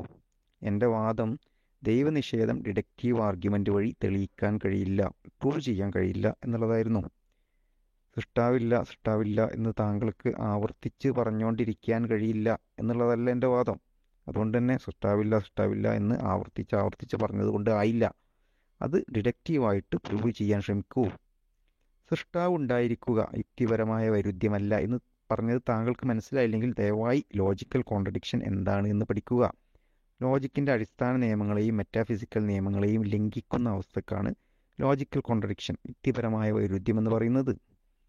എനിക്കങ്ങനെ തോന്നുന്നില്ല, എനിക്കിങ്ങനെ തോന്നുന്നില്ല, എനിക്ക് അംഗീകരിക്കാൻ കഴിയില്ല, അങ്ങനെ പറഞ്ഞിട്ട് കാര്യമില്ല. കൃത്യമായ ഡിഡക്റ്റീവായി വാലിഡായ വാദങ്ങളാണ് താങ്കൾ കൊണ്ടുവരാൻ ശ്രമിക്കേണ്ടിയിരുന്നത്. അപ്പോൾ താങ്കളുടെ പ്രിമൈസ് ലംഘിക്കപ്പെടുന്നു എന്ന് സമ്മതിച്ചാണ്. അതായത് ഊർജ്ജമായാലും ദ്രവ്യമായാലും പുതുതായി ഉണ്ടാവുകയോ നശിപ്പിക്കുകയോ ചെയ്യുന്നില്ല എന്ന താങ്കളുടെ വാദം തെറ്റാണ് എന്ന് ഞാൻ തെളിവച്ചതാണ്. സിംഗുലാരിറ്റിയുടെ കേസിലും മറ്റും താങ്കൾ അത് സമ്മതിക്കുകയും ചെയ്തതാണ്. അതിൻ്റെ അർത്ഥം പുതുതായി ചിലത് ഉണ്ടാവാം എന്ന് താങ്കൾ സമ്മതിച്ചു കഴിഞ്ഞു എന്ന് തന്നെയാണ്. അഥവാ സൃഷ്ടി ഉണ്ടാവാം എന്ന് താങ്കൾ സമ്മതിച്ചു. താങ്കൾ പറയുന്നത് സോളാർ സിസ്റ്റവും ആ പ്രതിഭാസത്തിൻ്റെ ഭാഗമായ മനുഷ്യരും കൂടാതെ ജീവലോകവും ഓൾറെഡി എക്സിസ്റ്റിംഗ് മറ്റും ഓൾറെഡി എക്സിസ്റ്റിംഗ് ആയ മാറ്റേഴ്സിൽ നിന്ന് രൂപം കൊണ്ടതാണ് എന്നാണ്. ആയിക്കോട്ടെ, അതിനിപ്പോൾ എന്താ. ആൾറെഡി എക്സിസ്റ്റിംഗ് ആയ മാറ്റർ എന്ന് പറഞ്ഞ സംഗതി ഒരിക്കലും സിംഗുലാരിറ്റി അവസ്ഥയിലായിരുന്നു എന്ന് നിങ്ങൾ അംഗീകരിക്കുന്നുണ്ടല്ലോ. ഇന്നത്തെ പ്രപഞ്ചം തുടക്കത്തിൽ ബിഗ് ബാങ്കിൻ്റെ തൊട്ട് മുമ്പ് ഒരു സിംഗുലാരിറ്റി അവസ്ഥയിലായിരുന്നല്ലോ. അവിടെ സൃഷ്ടി നടക്കാം എന്ന് താങ്കൾ സമ്മതിച്ചു കഴിഞ്ഞു. കാരണം ഒന്നും ഉണ്ടാക്കാനോ നശിപ്പിക്കാനോ കഴിയില്ല എന്ന താങ്കളുടെ വാദം സിംഗുലാരിറ്റിയിൽ ബാധകമല്ല എന്ന് താങ്കൾ സമ്മതിച്ചു. അഥവാ സിംഗുലാരിറ്റിയിൽ പുതുതായി സൃഷ്ടിക്കപ്പെടാം എന്ന് താങ്കൾ അംഗീകരിച്ചു കഴിഞ്ഞു. ചുരുക്കി പറഞ്ഞാൽ സിംഗുലാരിറ്റിയിൽ കൺസർവേഷൻ നിയമം ബാധകമല്ല എന്ന് സമ്മതിച്ചതിലൂടെ തന്നെ എല്ലാം സൃഷ്ടിക്കപ്പെട്ടതാവാമെന്ന് താങ്കൾ അംഗീകരിച്ചു കഴിഞ്ഞു. ഇനിയിപ്പോൾ താങ്കളുടെ വീട്ടിലെ അടുക്കളയും ചായയും മാത്രം സൃഷ്ടിക്കപ്പെട്ടതല്ല എന്ന് പറഞ്ഞ് താങ്കൾക്ക് ഊരാൻ കഴിയില്ല. കാരണം അടുക്കളയുടെയും ചായയുടെയും ആ ദ്രവ്യം, ആ മാറ്റർ പോലും ഒരു ഘട്ടത്തിൽ ഈ പ്രപഞ്ചത്തിൻ്റെ സിംഗുലാരിറ്റിയിൽ തന്നെ ആയിരുന്നു. ഇനിയും എന്താണ് താങ്കൾ വാദിച്ചു കൊണ്ടിരിക്കുന്നത് എന്ന് എനിക്ക് മനസ്സിലാകുന്നില്ല. സിംഗുലാരിറ്റിയിൽ കൺസർവേഷൻ നിയമം ബാധകമല്ല എന്ന് സമ്മതിച്ചതിലൂടെ തന്നെ താങ്കളുടെ വാദത്തിൻ്റെ ശവപ്പെട്ടിയിൽ താങ്കൾ തന്നെ അവസാനത്തെ ആണിയും അടിച്ചു. ഇനിയിപ്പോൾ സൃഷ്ടാവ് ഉണ്ടാവാമെന്ന് കൂടി സമ്മതിക്കാനാണ് താങ്കൾക്ക് മടിയുള്ളത്. പക്ഷെ അത് താങ്കൾ സമ്മതിച്ചാലും ഇല്ലെങ്കിലും സൃഷ്ടാവില്ല എന്ന് ഡിഡക്റ്റീവായി തെളിയിക്കാൻ കഴിയില്ല എന്ന എൻ്റെ വാദം ഇവിടെ യുക്തിപരമായി സ്ഥാപിക്കപ്പെട്ടു കഴിഞ്ഞു. ഇനി സൃഷ്ടാവ് ഉണ്ട് എന്ന് അംഗീകരിച്ചാൽ താങ്കൾ ഈ സംവാദം മൂലം വിജയിക്കും. അതെ, താങ്കളുടെ വാദം ആൾറെഡി പരാജയമാണെന്ന് എല്ലാവർക്കും ബോധി ബോധ്യപ്പെട്ടിരിക്കും താങ്കളുടെ സൈഡിലുള്ളവർക്ക് പോലും. എന്നാൽ താങ്കൾക്ക് സൃഷ്ടാവിനെ നിഷേധിക്കാൻ കഴിയില്ല എന്ന കാര്യം അംഗീകരിക്കാൻ സാധിച്ചാൽ താങ്കൾ ജയിക്കും. സത്യം അംഗീകരിക്കലാണ് ജയമെങ്കിൽ താങ്കൾ ജയിക്കും. നമുക്ക് ഒരുമിച്ച് ജയിക്കാം. അതുകൊണ്ട് ഒരു കാര്യവുമില്ലാതെ, ഒരു യുക്തിയുമില്ലാത്ത അന്ധവിശ്വാസങ്ങൾ ആവർത്തിക്കാതെ സത്യം അംഗീകരിക്കൂ എന്നാണ് എനിക്ക് അഭ്യർത്ഥിക്കാനുള്ളത്. ആ പ്രിയപ്പെട്ട നിസാം, താങ്കളോട് എനിക്ക് ചോദിക്കാനുള്ളത്, പിന്നെ നമ്മൾ പ്രപഞ്ചം, ഭൂമിയും സൂര്യനും ചന്ദ്രനും ഒക്കെ അടക്കമുള്ള പ്രപഞ്ചം, അതിൻ്റെ ഒരു തുടക്കഘട്ടത്തിൽ ഒരു സിംഗുലാരിറ്റിയിൽ ആയിരുന്നു. ബിഗ് ബാങ്കിൻ്റെ ഒക്കെ മുമ്പ്, തൊട്ട് മുമ്പ് സിംഗുലാരിറ്റിയിലായിരുന്നു എന്നുള്ള ആ ഒരു ശാസ്ത്രീയ കൺക്ലൂഷൻ, അത് താങ്കൾ അംഗീകരിക്കുന്നുണ്ടോ? ബിഗ് ബാങ് നടക്കുന്നതിന് തൊട്ട് മുമ്പായിട്ട് അങ്ങനൊരു സിംഗുലാരിറ്റി ഉണ്ടാകാനാണ് സാധ്യത കൂടുതൽ. ആ നന്ദി നിസാം ഭായ്. ഈ സിംഗുലാരിറ്റി അവസ്ഥയിൽ അവിടെ ഫിസിക്സ് നിയമങ്ങളും ബാധകമല്ല, ഫിസിക്സ് നിയമങ്ങൾ വർക്കാവില്ല. അപ്പോൾ അവിടെ ഈ ഊർജ സംരക്ഷണ നിയമവും ബാധകമല്ല. അപ്പോൾ അതുകൊണ്ട് അവിടെ നമുക്ക് പിന്നെ ഊർജ സംരക്ഷണ നിയമം ബാധകമായ സ്ഥലത്ത് പറയുന്ന പോലെ ഊർജവും ദ്രവ്യവും പുതുതായി ഉണ്ടാവാൻ കഴിയില്ല എന്ന് അവിടെ പറയാൻ പറ്റില്ല. അത് അംഗീകരിക്കുന്നുണ്ടോ? ഇല്ല. കാരണം ഇനിഷ്യൽ സിംഗു സിംഗുലാരിറ്റിയിൽ മാറ്റേഴ്സ് ഇൻഫിനിറ്റ്ലി ടൈനി പോയിന്റിലേക്ക് കംപ്രസ് ചെയ്യപ്പെട്ടതും ഇൻഫിനിറ്റ് ഡെൻസിറ്റിയും ഗ്രാവിറ്റിയുമുള്ള സ്പേസും സ്പേസ് ടൈമും ബാധകമല്ലാത്ത ഒരു ഫിസിക്കൽ കണ്ടീഷനും ബാധകമല്ലാത്ത തികച്ചും വിചിത്രമായ പ്രതിഭാസമായ സിംഗുലാരിറ്റിയിൽ കൺസർവേഷൻ ലോസ് മാത്രമല്ല പ്രപഞ്ച നിയമങ്ങൾ ഒന്നും തന്നെ ബാധകമല്ല. അതുകൊണ്ട് കൺസർവേഷൻ ലോസ് ബാധകമല്ലാത്തതിനാൽ ക്രിയേഷൻ നടക്കും എന്നത് അവിടെ എന്നത് തെളിവുകളില്ലാത്ത ഒരു സ്റ്റേറ്റ്മെൻ്റാണ്. കൂടാതെ അവിടെ ചിലത് നടക്കും ചിലത് നടക്കില്ല എന്ന് പറയാൻ സാധിക്കുകയില്ല. കാരണം അത് നമുക്ക് ഒബ്സർവ് ചെയ്യാൻ പറ്റുന്ന ഒരു പ്രതിഭാസമല്ല. കൂടാതെ ഇതിനു മുമ്പ് ഇദ്ദേഹം സമർപ്പിച്ച സിംഗുലാരിറ്റിയിലെ ഫിസിക്കൽ ലോസ് ബ്രേക്ക് ഡൗൺ പ്രബന്ധത്തിൽ പറയുന്ന ഒരു കൺക്ലൂഷനുണ്ട്. യഥാർത്ഥത്തിൽ സിംഗുലാരിറ്റിയിൽ ഒഴികെ പ്രപഞ്ചത്തിൽ കൺസർവേഷൻ ലോസ് ബാധകമാണ്. ആ സ്റ്റേറ്റ്മെൻറ്റ് കാണാത്ത മട്ടിൽ അദ്ദേഹം പറഞ്ഞത് ആയതിനാൽ പ്രപഞ്ചത്തിൽ കൺസർവേഷൻ ലോസ് നിലനിൽക്കുന്നില്ല എന്നൊരു ശാസ്ത്രത്തിനെ അപരവൽക്കരിക്കാൻ ശ്രമിക്കുന്ന ഒരു പ്രവണതയാണ് കണ്ടത്. അത് തന്നെയാണ് ഇവിടെയും അദ്ദേഹം ശ്രമിക്കുന്നത്. ശാസ്ത്രത്തെ അപരവൽക്കരിച്ചുകൊണ്ട് എന്തിനാണ് മറ്റുള്ളവരിൽ തെറ്റായ ഒരു ശാസ്ത്രബോധം വളർത്താൻ ശ്രമിക്കുന്നത് എന്ന് എനിക്ക് മനസ്സിലാവുന്നില്ല. ഞാൻ എല്ലാത്തിനും കൃത്യമായ തെളിവുകൾ നൽകിയിട്ടുണ്ട്. ഒരു പേപ്പറിൽ പ്രപഞ്ച വികാസത്തിലുള്ള വയലേഷൻ ഇല്ലെങ്കിൽ അത് തെളിയിക്കുന്ന വേറെ പേപ്പറും തന്നിട്ടുണ്ടല്ലോ. ബിഗ് തിങ് ഡോട്ട് കോമിലെ ലേഖനം true the expanding universe doesn't conserve energy നിർദ്ദേശിച്ചിരുന്നു. അതുകൂടി വായിക്കൂ. താങ്കൾ ചോദ്യത്തിന് ഉത്തരം പറയാതെ സമർത്ഥമായി ഒഴിഞ്ഞുമാറി. അരിയത്ര പയറഞ്ഞാഴി എന്ന പോലെയാണ് താങ്കളുടെ മറുപടി. കൺസർവേഷൻ ലോസ് ബാധകമല്ലാത്തതിനാൽ ക്രിയേഷൻ നടക്കും എന്നത് തെളിവുകളില്ലാത്ത സ്റ്റേറ്റ്മെന്റ് ആണ് എന്നാണ് താങ്കൾ പറയുന്നത്. അങ്ങനെ ഒരു സ്റ്റേറ്റ്മെന്റ് പറയാൻ ഇപ്പോൾ ഞാൻ ആവശ്യപ്പെട്ടിട്ടില്ലല്ലോ. അതല്ലല്ലോ ഞാൻ ഇപ്പോൾ ചോദിച്ചത്. സിംഗുലാരിറ്റിയിൽ പുതുതായി ഒന്നും ഉണ്ടാവില്ലെന്ന് പറയാൻ താങ്കൾക്ക് കഴിയുമോ എന്നായിരുന്നു എന്റെ ചോദ്യം. അവിടെ പുതുതായി ഉണ്ടാവില്ല എന്ന് പറഞ്ഞാൽ അത് തെളിയിക്കേണ്ട ബാധ്യത താങ്കൾക്കുണ്ട്. കൺസർവേഷൻ നിയമം എന്തായാലും അവിടെ ബാധകമല്ലെന്ന് താങ്കൾ സമ്മതിച്ചാണ്. ഇനി അവിടെ പുതുതായി ഉണ്ടാവാൻ കഴിയില്ലെന്ന് പറയാനാവില്ല എന്ന് സമ്മതിച്ചാൽ പിന്നെ താങ്കളുടെ വാദം മൊത്തത്തിൽ പൊളിഞ്ഞു വീണില്ലേ. പുതുതായി ഒന്നും ഉണ്ടാവില്ല, അതുകൊണ്ട് സൃഷ്ടാവില്ല എന്നായിരുന്നല്ലോ താങ്കളുടെ വാദം. പ്രപഞ്ചത്തിന്റെ ആദിമ അവസ്ഥ ആണ് സിംഗുലാരിറ്റി എന്ന് കൂടി ഓർമ്മിക്കുക. താങ്കൾ താങ്കളുടെ വാദം തന്നെ മറന്നുപോയോ? താങ്കൾക്ക് വേണമെങ്കിൽ കൃത്യമായി ഉത്തരം പറയാതെ വീണ്ടും ഉരുണ്ടുമാറാം. പക്ഷെ കേൾവിക്കാർ അത് വിലയിരുത്തും എന്നേ പറയാനുള്ളൂ. അപ്പോൾ ഒന്നുകൂടി ചോദിക്കുന്നു, കൺസർവേഷൻ ലോ ബാധകമല്ലാത്തതിനാൽ സിംഗുലാരിറ്റി അവസ്ഥയിൽ ഊർജ്ജവും ദ്രവ്യവും പുതുതായി ഉണ്ടാവാൻ കഴിയില്ലെന്ന് പറയാനാവില്ല അംഗീകരിക്കുന്നുണ്ടോ? അതിപ്പോൾ പറഞ്ഞ ഉത്തരം തന്നെ വീണ്ടും വീണ്ടും പറയുന്നത് കൊണ്ടാണ്. കാരണം ഓൾറെഡി ഞാൻ പറഞ്ഞ ഉത്തരം വീണ്ടും വീണ്ടും പറയുമ്പോൾ അത് എങ്ങനെ ഇനിയിപ്പോൾ ഇദ്ദേഹത്തിന് മനസ്സിലാവുന്ന രീതിയിൽ പറയാൻ പറ്റുന്നില്ല. ഒരു കൺവി രണ്ട് മൂന്ന് പ്രാവശ്യം അതുകൊണ്ടാണ് ഡിലീറ്റ് ചെയ്തത്, ക്ഷമിക്കുക. അതായത് സിംഗുലാരിറ്റി എന്ന് പറഞ്ഞാൽ എല്ലാ സാധനങ്ങളും ഷ്രിങ്ക് ചെയ്തിച്ചു, അതായത് പരമാവധി അതിൻ്റെ ഏറ്റവും ചെറിയ അതായത് ഇമ്പോസിബിളായിട്ടുള്ള രീതിയിൽ ചെറുതാക്കി ഹൈ ഡെൻസിറ്റിയിൽ നിൽക്കുന്ന ഒരു പ്രതിഭാസം. അവിടെ സമയമല്ല, സമയ നമ്മുടെ സ്പേസ് ഇല്ല, സമയമല്ല, ഇതൊന്നും അവിടെ ഇല്ല. വേറെ ഒരു പ്രത്യേകത, അത്രക്ക് ഹൈ ഡെൻസിറ്റിയിൽ ഹൈ ഗ്രാവിറ്റിയിലും നിൽക്കുന്ന ഒരു പ്രതിഭാസത്തിൽ എങ്ങനെയാണ് ഒരു പുതിയ സൃഷ്ടി ഉണ്ടാവുക എന്നുള്ളത് എനിക്ക് ഭയങ്കരമായിട്ട് അങ്ങനെ ചോദിക്കാൻ അങ്ങനെ തോന്നുന്നില്ല.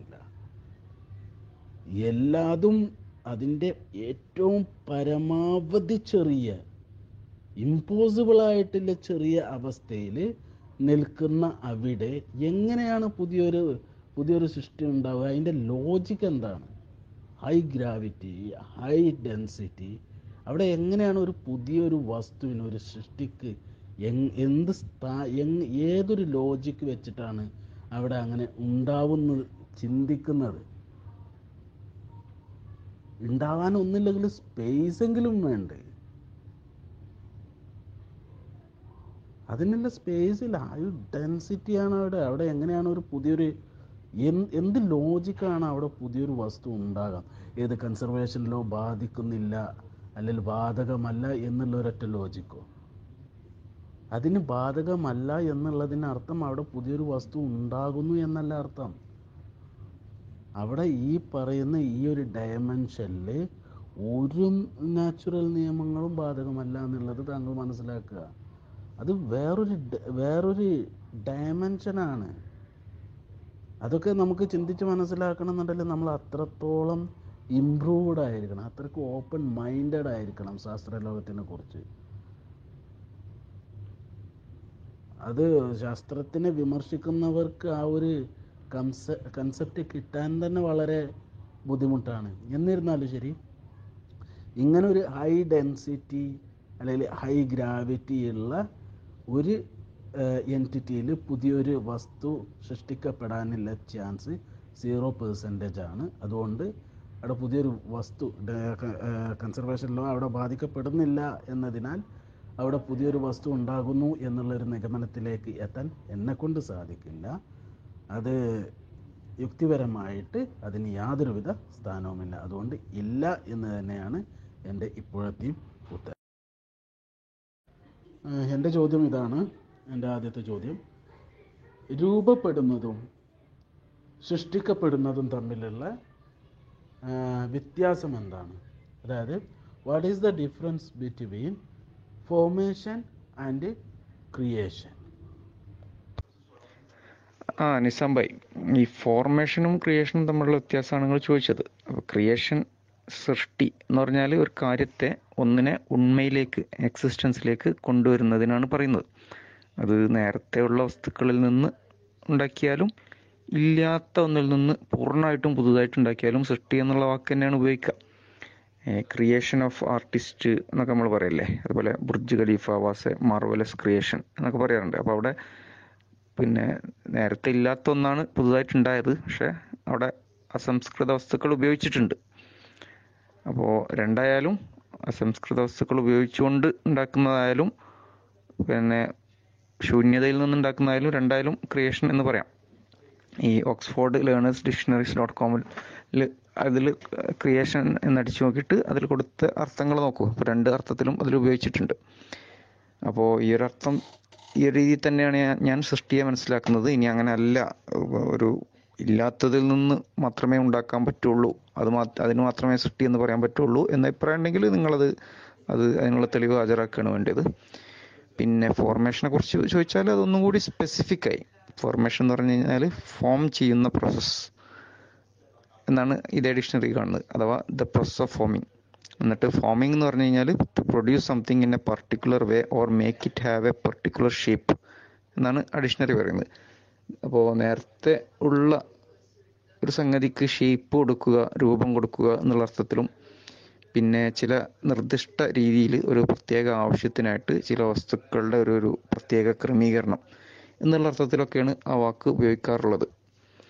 അപ്പോൾ താങ്കൾ എങ്ങനെയാണ് ഈ വാക്കുകൾ തമ്മിലുള്ള വ്യത്യാസം മനസ്സിലാക്കുക എന്നുകൂടി പറഞ്ഞു തന്നാൽ നന്നായിരുന്നു, കാരണം താങ്കളാണ് ആ ഒരു വ്യത്യാസം ഇവിടെ ഇൻട്രൊഡ്യൂസ് ചെയ്യാൻ ശ്രമിച്ചത്. ഇനി താങ്കൾ പഠിച്ച, അത് താങ്കൾ ശാസ്ത്രമാണല്ലോ ഇതാക്കി വെച്ചിട്ടുള്ളത് പ്രമാണം. അപ്പോൾ ശാസ്ത്രത്തിൻ്റെ പ്രമാണം അനുസരിച്ച് സൂര്യൻ, ഭൂമി അടങ്ങുന്ന സോളാർ സിസ്റ്റം ഫോം ചെയ്തതാണോ അത് ക്രിയേറ്റ് ചെയ്യപ്പെട്ടതാണോ?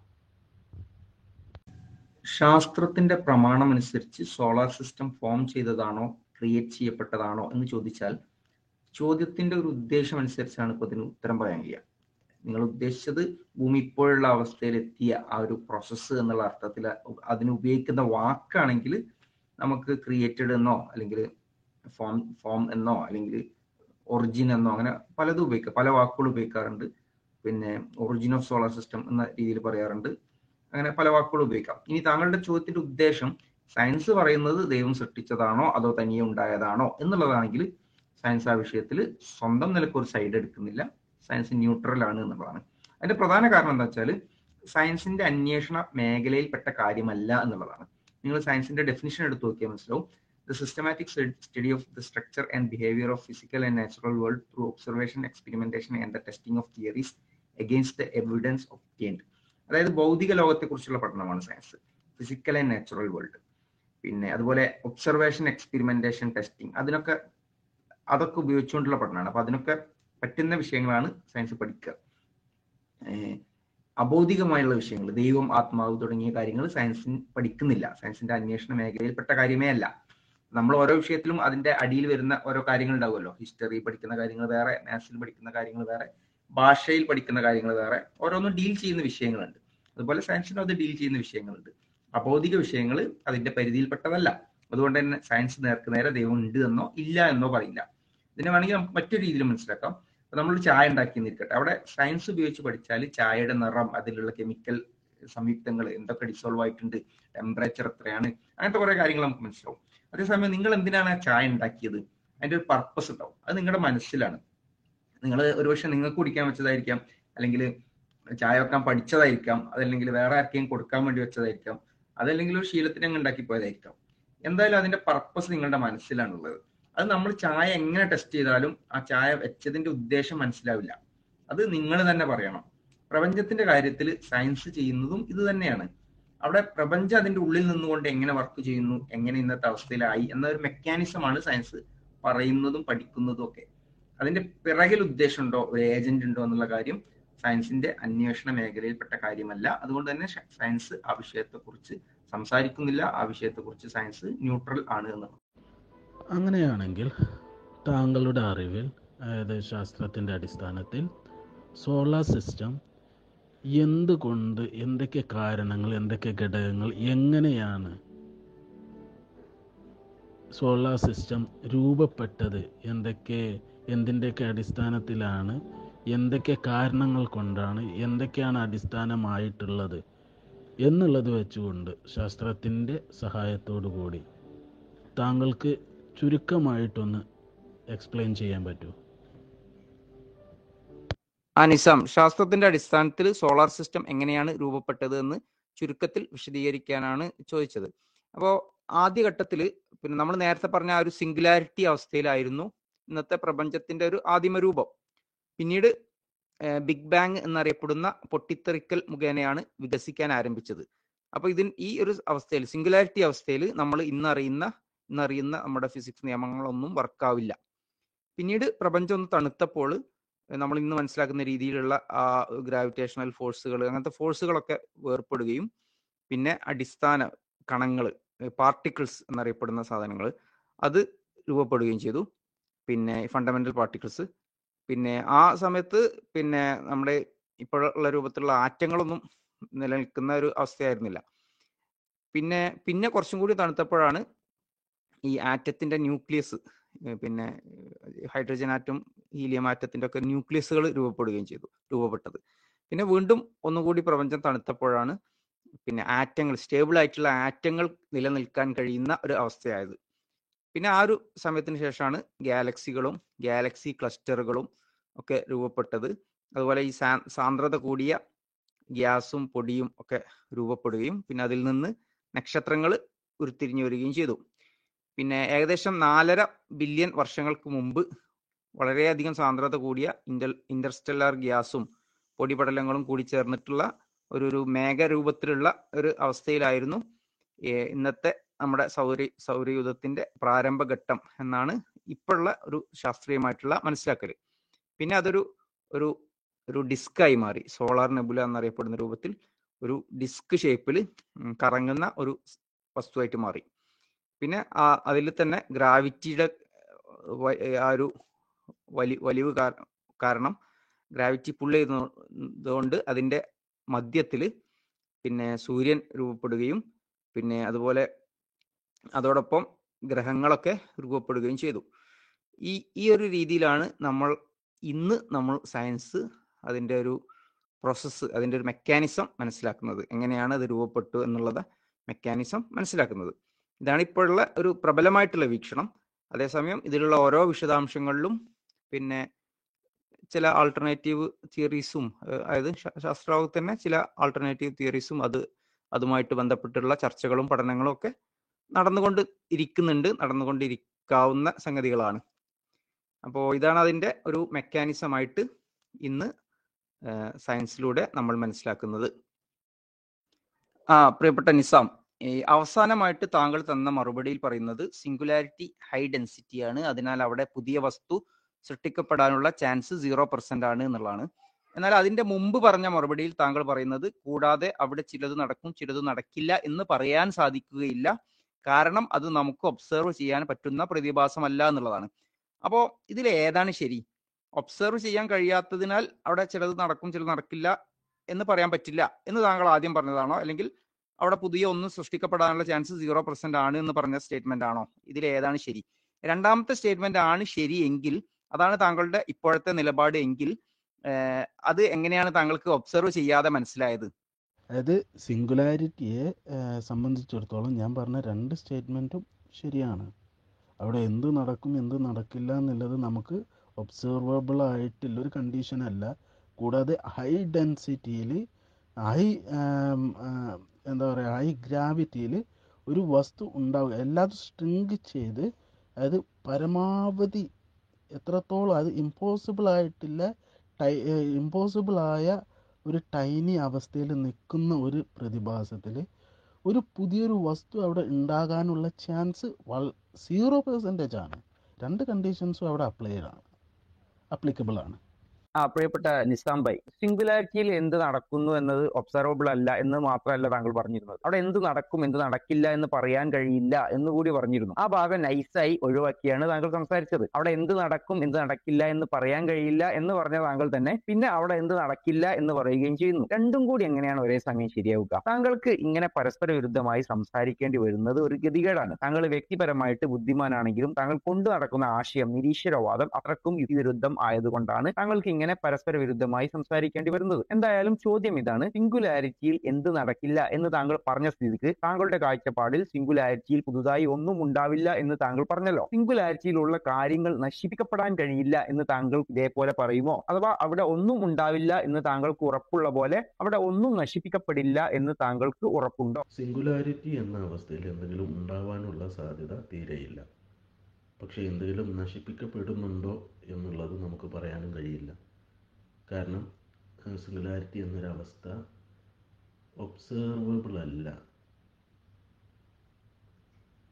എനിക്ക് തീർത്ത് പറയാൻ കഴിയില്ല എന്ത് അവിടെ എന്തെങ്കിലും ഇപ്പോൾ പുതുതായിട്ട് ഉണ്ടാവില്ല എന്നുള്ളത് ആ കണ്ടീഷൻ കൊണ്ട് നമുക്ക് മനസ്സിലാവുന്നതാണ്. എന്നാൽ അവിടെ എന്തെങ്കിലും നശിപ്പിക്കപ്പെടുന്നുണ്ടോ എന്നുള്ളത് നമുക്ക് പറയാൻ കഴിയുന്നതല്ല. അതിനെന്തെങ്കിലും തെളിവുണ്ട് എന്നുണ്ടെങ്കിൽ നമുക്കത് അംഗീകരിക്കാം. ഇപ്പോൾ നിങ്ങൾ സബ്മിറ്റ് ചെയ്ത ഒരു ഇതുണ്ടല്ലോ, ഒരു പേപ്പർ നിങ്ങൾ സബ്മിറ്റ് ചെയ്തു. അങ്ങനെ ഒരു അവസ്ഥ വരുന്ന സമയത്ത് അവിടെ നശിപ്പിക്കപ്പെടാം എന്നുള്ളൊരു പഠനമുണ്ട്. അതുകൊണ്ട് തന്നെയാണല്ലോ എന്താ അവിടെ കൺസർവേഷൻ ഓഫ് എനർജി അവിടെ ബാധകമല്ല എന്ന് പറയാൻ കാരണം. ആ നിസാം, സിംഗുലാരിറ്റിയിൽ ഒന്നും നശിപ്പിക്കപ്പെടില്ല എന്ന് നമുക്ക് ഉറപ്പിച്ച് പറയാൻ കഴിയില്ലെങ്കിൽ, അല്ലെങ്കിൽ അങ്ങനെ ഒരു ഉറപ്പ് നമുക്കില്ലെങ്കിൽ സിംഗുലാരിറ്റി തന്നെ നശിപ്പിക്കപ്പെടില്ല എന്നും നമുക്ക് ഉറപ്പിക്കാൻ കഴിയില്ലല്ലോ. സിംഗുലാരിറ്റി നശിപ്പിക്കപ്പെടില്ല എന്ന് നമുക്ക് ഉറപ്പില്ലെങ്കിൽ സിംഗുലാരിറ്റി പുതുതായി ഉണ്ടാവില്ല എന്ന് മാത്രം താങ്കൾക്ക് ഉറപ്പിക്കാൻ കഴിയുമോ, ഉറപ്പിച്ച് പറയാൻ കഴിയുമോ? അതായത് താങ്കളുടെ ചോദ്യത്തിലെ ഫസ്റ്റ് പാർട്ട് രണ്ട് ഈഫ് ദെൻ എന്നുള്ള രീതിയിലാണല്ലോ അതിൽ ഈഫ് പാർട്ട്. അതായത് സിംഗുലാരിറ്റിയിൽ എന്തെങ്കിലും നശിപ്പിക്കപ്പെടുന്നുണ്ടെങ്കിൽ സിംഗുലാരിറ്റിയും നശിപ്പിക്കപ്പെടൂലേ എന്നുള്ളതാണ് താങ്കളുടെ ചോദ്യമെങ്കിൽ, അത് അത് യെസ് ആണെന്നുണ്ടെങ്കിൽ എനിക്ക് അടുത്തതിൻ്റെ ഉത്തരം പറയേണ്ടതുള്ളൂ. അത് നോ എന്നാണ് എൻ്റെ ഉത്തരം. കാരണം സിംഗുലാരിറ്റിയിൽ ഒരു പ്രത്യേക എക്സ്പെരിമെൻ്റ് മൂലം, അതായത് ഒരു പ്രത്യേക മാറ്റർ ഉപയോഗിച്ചുകൊണ്ട്, അതും ഇതുവരെ ഡിറ്റക്റ്റ് ചെയ്യാത്തൊരു മാറ്റർ ഉപയോഗിച്ചുകൊണ്ട് ഇങ്ങനെ എക്സ്പെരിമെൻ്റ് നടത്തി കഴിഞ്ഞാൽ ഇങ്ങനെ കൺസർവേഷൻ ലോസിൻ്റെ നിയമങ്ങൾ അവിടെ ബാധകമാകുന്നില്ല എന്ന പഠനത്തിൻ്റെ അടിസ്ഥാനത്തിൽ അവിടെ കൺസർവേഷൻ ലോസ് ബാധകമാകുന്നില്ല എന്ന് മാത്രമേ നമുക്ക് പറയാൻ കഴിയുള്ളൂ. അവിടെ ഇന്ന പ്ര ഇന്ന എക്സ്പെരിമെൻ്റ് നടത്തിയത് കൊണ്ട്, അത് ആക്ഷൻ എക്സ്പെരിമെൻ്റ്, അത് നടത്തിയത് നടത്തുന്നത് മൂലം, അങ്ങനെ നടത്തുകയാണ് എന്നുണ്ടെങ്കിൽ ഇതുപോലെയുള്ള കൺസർവേഷൻ ഓഫ് ഇലക്ട്രിക് എനർജി എന്ത് ചെയ്യേണ്ടത് അവിടെ ലംഘിക്കപ്പെടുന്നുണ്ട് എന്നുള്ളതാണ് ആ പഠനം കൊണ്ട് ഉദ്ദേശിച്ചിട്ടുള്ളത്. അപ്പോൾ അതിനെ അടിസ്ഥാനമാക്കിക്കൊണ്ട് നമുക്ക് എന്ത് പറയാൻ കഴിയില്ല, സിംഗുലാരിറ്റി ഇല്ല, സിംഗുലാരിറ്റി എന്നത് നശിപ്പിക്കപ്പെടും എന്ന് നമുക്ക്, സിംഗുലാരിറ്റി നശിപ്പിക്കപ്പെട്ട് കഴിഞ്ഞാൽ പിന്നെ അവിടെ പ്രപഞ്ചമല്ലല്ലോ, അത് നശിപ്പിക്കപ്പെട്ട് കഴിഞ്ഞാൽ പിന്നെ പ്രപഞ്ചമല്ല. സിംഗുലാരിറ്റി എക്സ്പാൻഡ് ചെയ്തിട്ടല്ലേ നമ്മൾ എന്ത് ചെയ്യണത്, ഈ പ്രപഞ്ചം ഈ രീതിയിലാകുന്നത്. അവിടെ സിംഗുലാരിറ്റി ഉണ്ട് ഇല്ല എന്നുണ്ടെങ്കിൽ നമ്മളെ പ്രപഞ്ചത്തിന് തന്നെ ചാൻസ് ഇല്ല. അപ്പം അങ്ങനെ ഒരു വസ്തുതയ്ക്ക്, അതായത് സിംഗുലാരിറ്റി ഇല്ലാണ്ടാവുന്ന ഒരു വസ്തുതയ്ക്ക് ശാസ്ത്രീയപരമായിട്ട് തെളിവുകൾ ഇല്ലാത്തതിനാൽ അങ്ങനൊരു രണ്ടാമത്തെ ചോദ്യത്തിന് ഞാൻ ഉത്തരം പറയേണ്ടതില്ല. ഒന്നാമത്തെ ചോദ്യത്തിൻ്റെ ഉത്തരം, അങ്ങനെ നശിപ്പിക്കപ്പെടൂലേ എന്നുള്ള ചോദ്യത്തിന് ഉത്തരം നശിപ്പിക്കപ്പെടാനുള്ള സാധ്യത ഇല്ല എന്ന് തന്നെയാണ്. സിംഗുലാരിറ്റി നശിപ്പിക്കപ്പെടാനുള്ള സാധ്യതയുള്ള, അങ്ങനെ ഒരു സാധ്യത ഉണ്ടായിരുന്നെങ്കിൽ പ്രപഞ്ചം തന്നെ ഇല്ലാണ്ടാവുമായിരുന്നു. പ്രപഞ്ചം തന്നെ ഉണ്ടാവില്ല. ഉദരത്തിൽ അണ്ടവും ബീജവും കൂടി ചേർന്ന് ഭ്രൂണമായി പിന്നീട് പല ഘട്ടങ്ങളിലൂടെ രൂപാന്തരപ്പെട്ട് ഒരു കുഞ്ഞായി ജനിക്കുന്നു. കൂടാതെ മാവ് പൂത്ത് മാങ്ങ ഉണ്ടാകുന്നു, തെങ്ങ് കുലച്ച് തേങ്ങയുണ്ടാകുന്നു.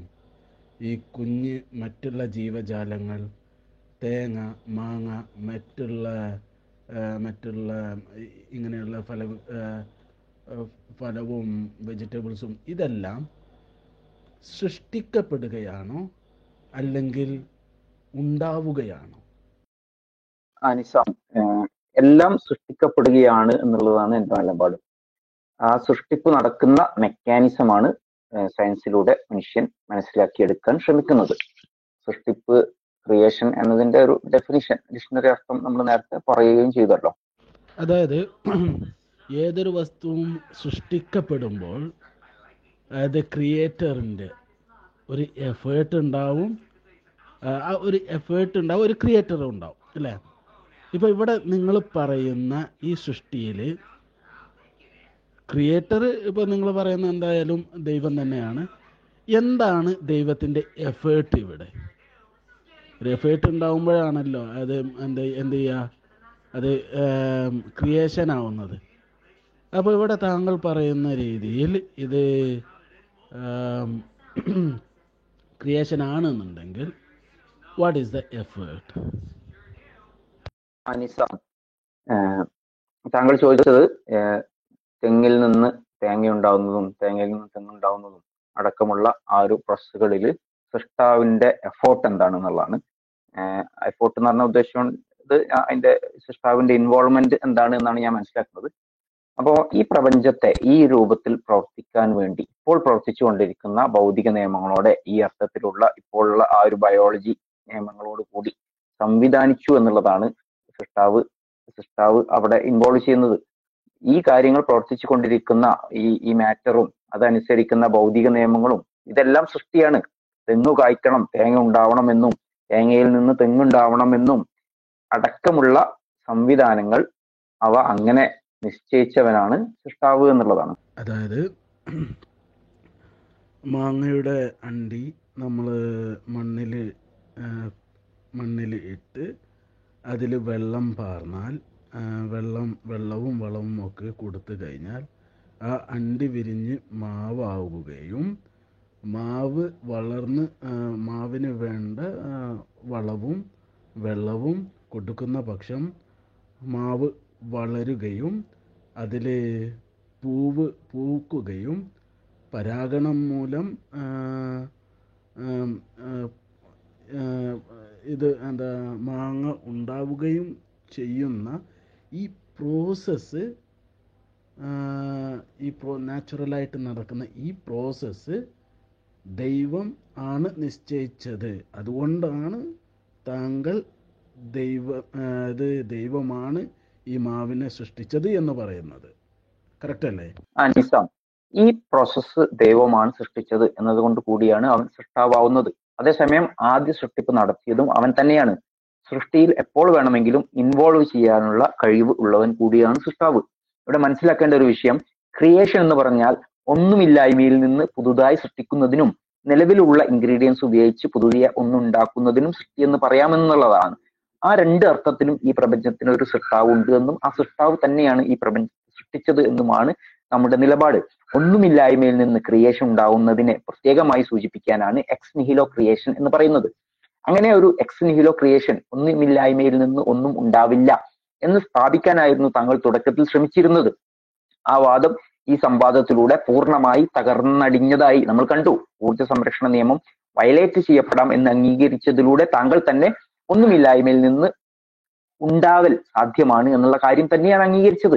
ഒരു കാര്യം ഉണ്ടാവുക യുക്തിപരമായി സാധ്യമാണ് എന്ന് അംഗീകരിച്ചു കഴിഞ്ഞാൽ പിന്നെ അതിന്റെ അർത്ഥം അത് ഡിഡക്റ്റീവായി ഇല്ല എന്ന് തെളിയിക്കുന്നതിൽ താങ്കൾ പരാജയപ്പെട്ടു എന്നുള്ളതാണ്. കാരണം നൂറ് ശതമാനം ഉറപ്പോടുകൂടി ഒരു കാര്യം തെളിയിക്കുന്ന രീതിയാണല്ലോ ഡിഡക്റ്റീവ് ആർഗ്യുമെന്റ്.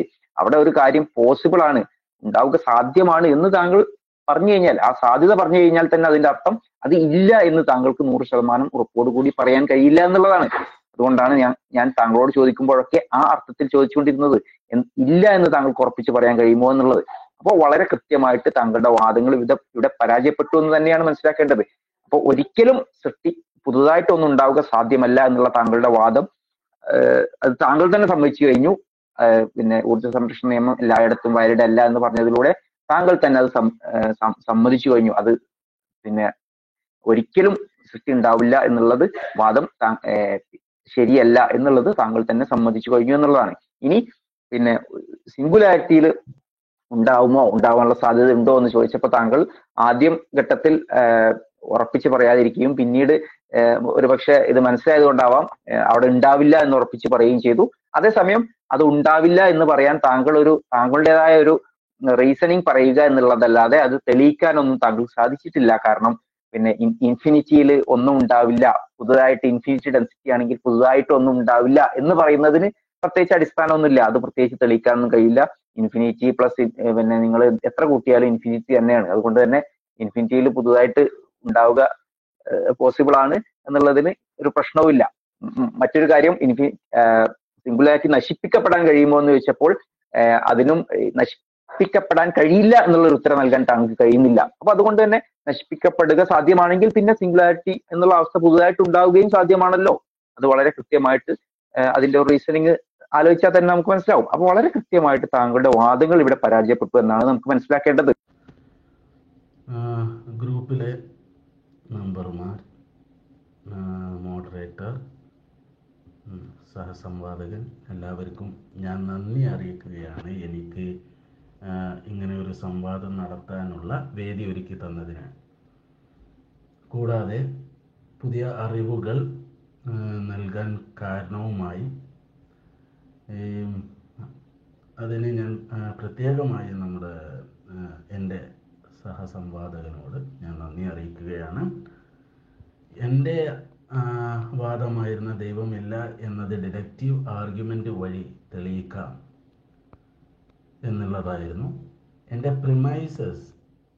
ഒന്നും രണ്ടും പ്രിമൈസസുകൾ വെൽ സൗണ്ടഡ് അല്ല എന്നുള്ളത് എൻ്റെ സഹസംവാദകൻ പ്രൂവ് ചെയ്തിട്ടുണ്ട്. അത് ഞാൻ അംഗീകരിക്കുന്നു. കാരണം ഞാൻ വളരെ വ്യക്തമായിട്ട് എന്ത് ചെയ്തില്ല, എൻ്റെ പ്രിമൈസസുകളെ വ്യക്തമായിട്ട് ഞാൻ എഴുതിയിട്ടില്ല. കാരണം അതിന് എൻ്റെ അറിവ് അറിവിൻ്റെ അടിസ്ഥാനത്തിൽ അത് വ്യക്തമായിരുന്നു. പക്ഷെ അതിലും അപ്പുറം ശാസ്ത്രം വളർന്നു കഴിഞ്ഞിട്ടുണ്ട്.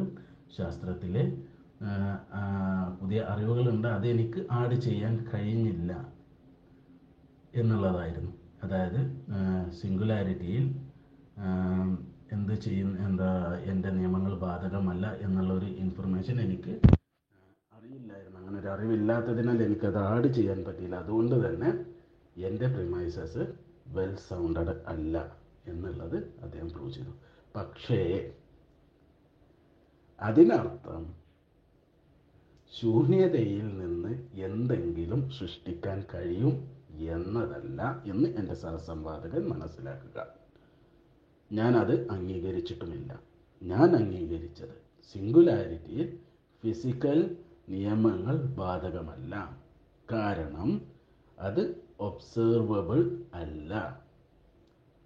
കൂടാതെ അവിടെ ആ ഒരു സിംഗുലാരിറ്റിയുടെ പ്രത്യേകത എന്ന് പറയുന്നത് അവിടെ സ്പേസോ സ്പേസ് ടൈമോ ഇല്ലാത്ത ഹൈ ഡെൻസിറ്റി ഹൈ ഡെൻസിറ്റി എന്ന് പറഞ്ഞാൽ ഇൻഫൈനൈറ്റ് ഇൻഫിനിറ്റ് ഡെൻസിറ്റിയും ഇൻഫിനിറ്റ് ഗ്രാവിറ്റിയുമുള്ള, അതായത് ഇൻഫിനിറ്റ് ഗ്രാവിറ്റിയും ഇൻഫിനിറ്റ് എന്താ ഡെൻസിറ്റിയുമാണ്.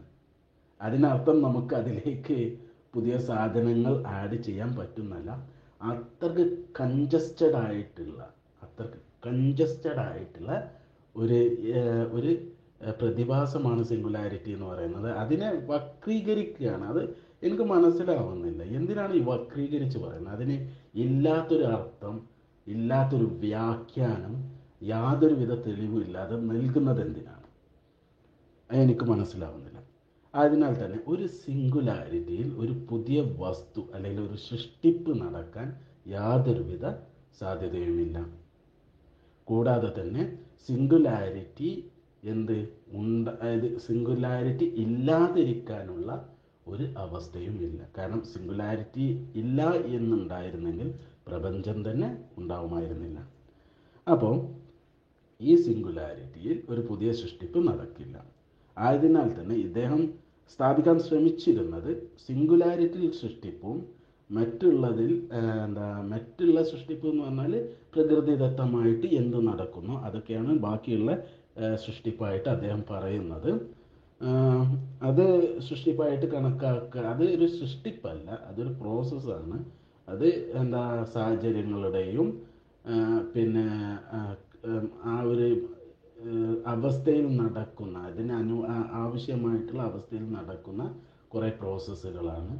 അതിനാവശ്യം ദൈവത്തിൻ്റെ ഒരു ഇതല്ല, അതിനാവശ്യം ആ സിറ്റുവേഷനാണ് അവിടെ വേണ്ടത്. ആ സിറ്റുവേഷൻ ഇത് ശാസ്ത്രം വളരെ വ്യക്തമാക്കി പറയുന്നുണ്ട്. അദ്ദേഹം അത് അത് ദൈവികമാണ് എന്നാണ് പറയുന്നത്, അത് ശാസ്ത്രീയമാണ് എന്നുള്ളതാണ് എൻ്റെ വാദം. അത് ദൈവികമല്ല, അത് ശാസ്ത്രീയമാണ്.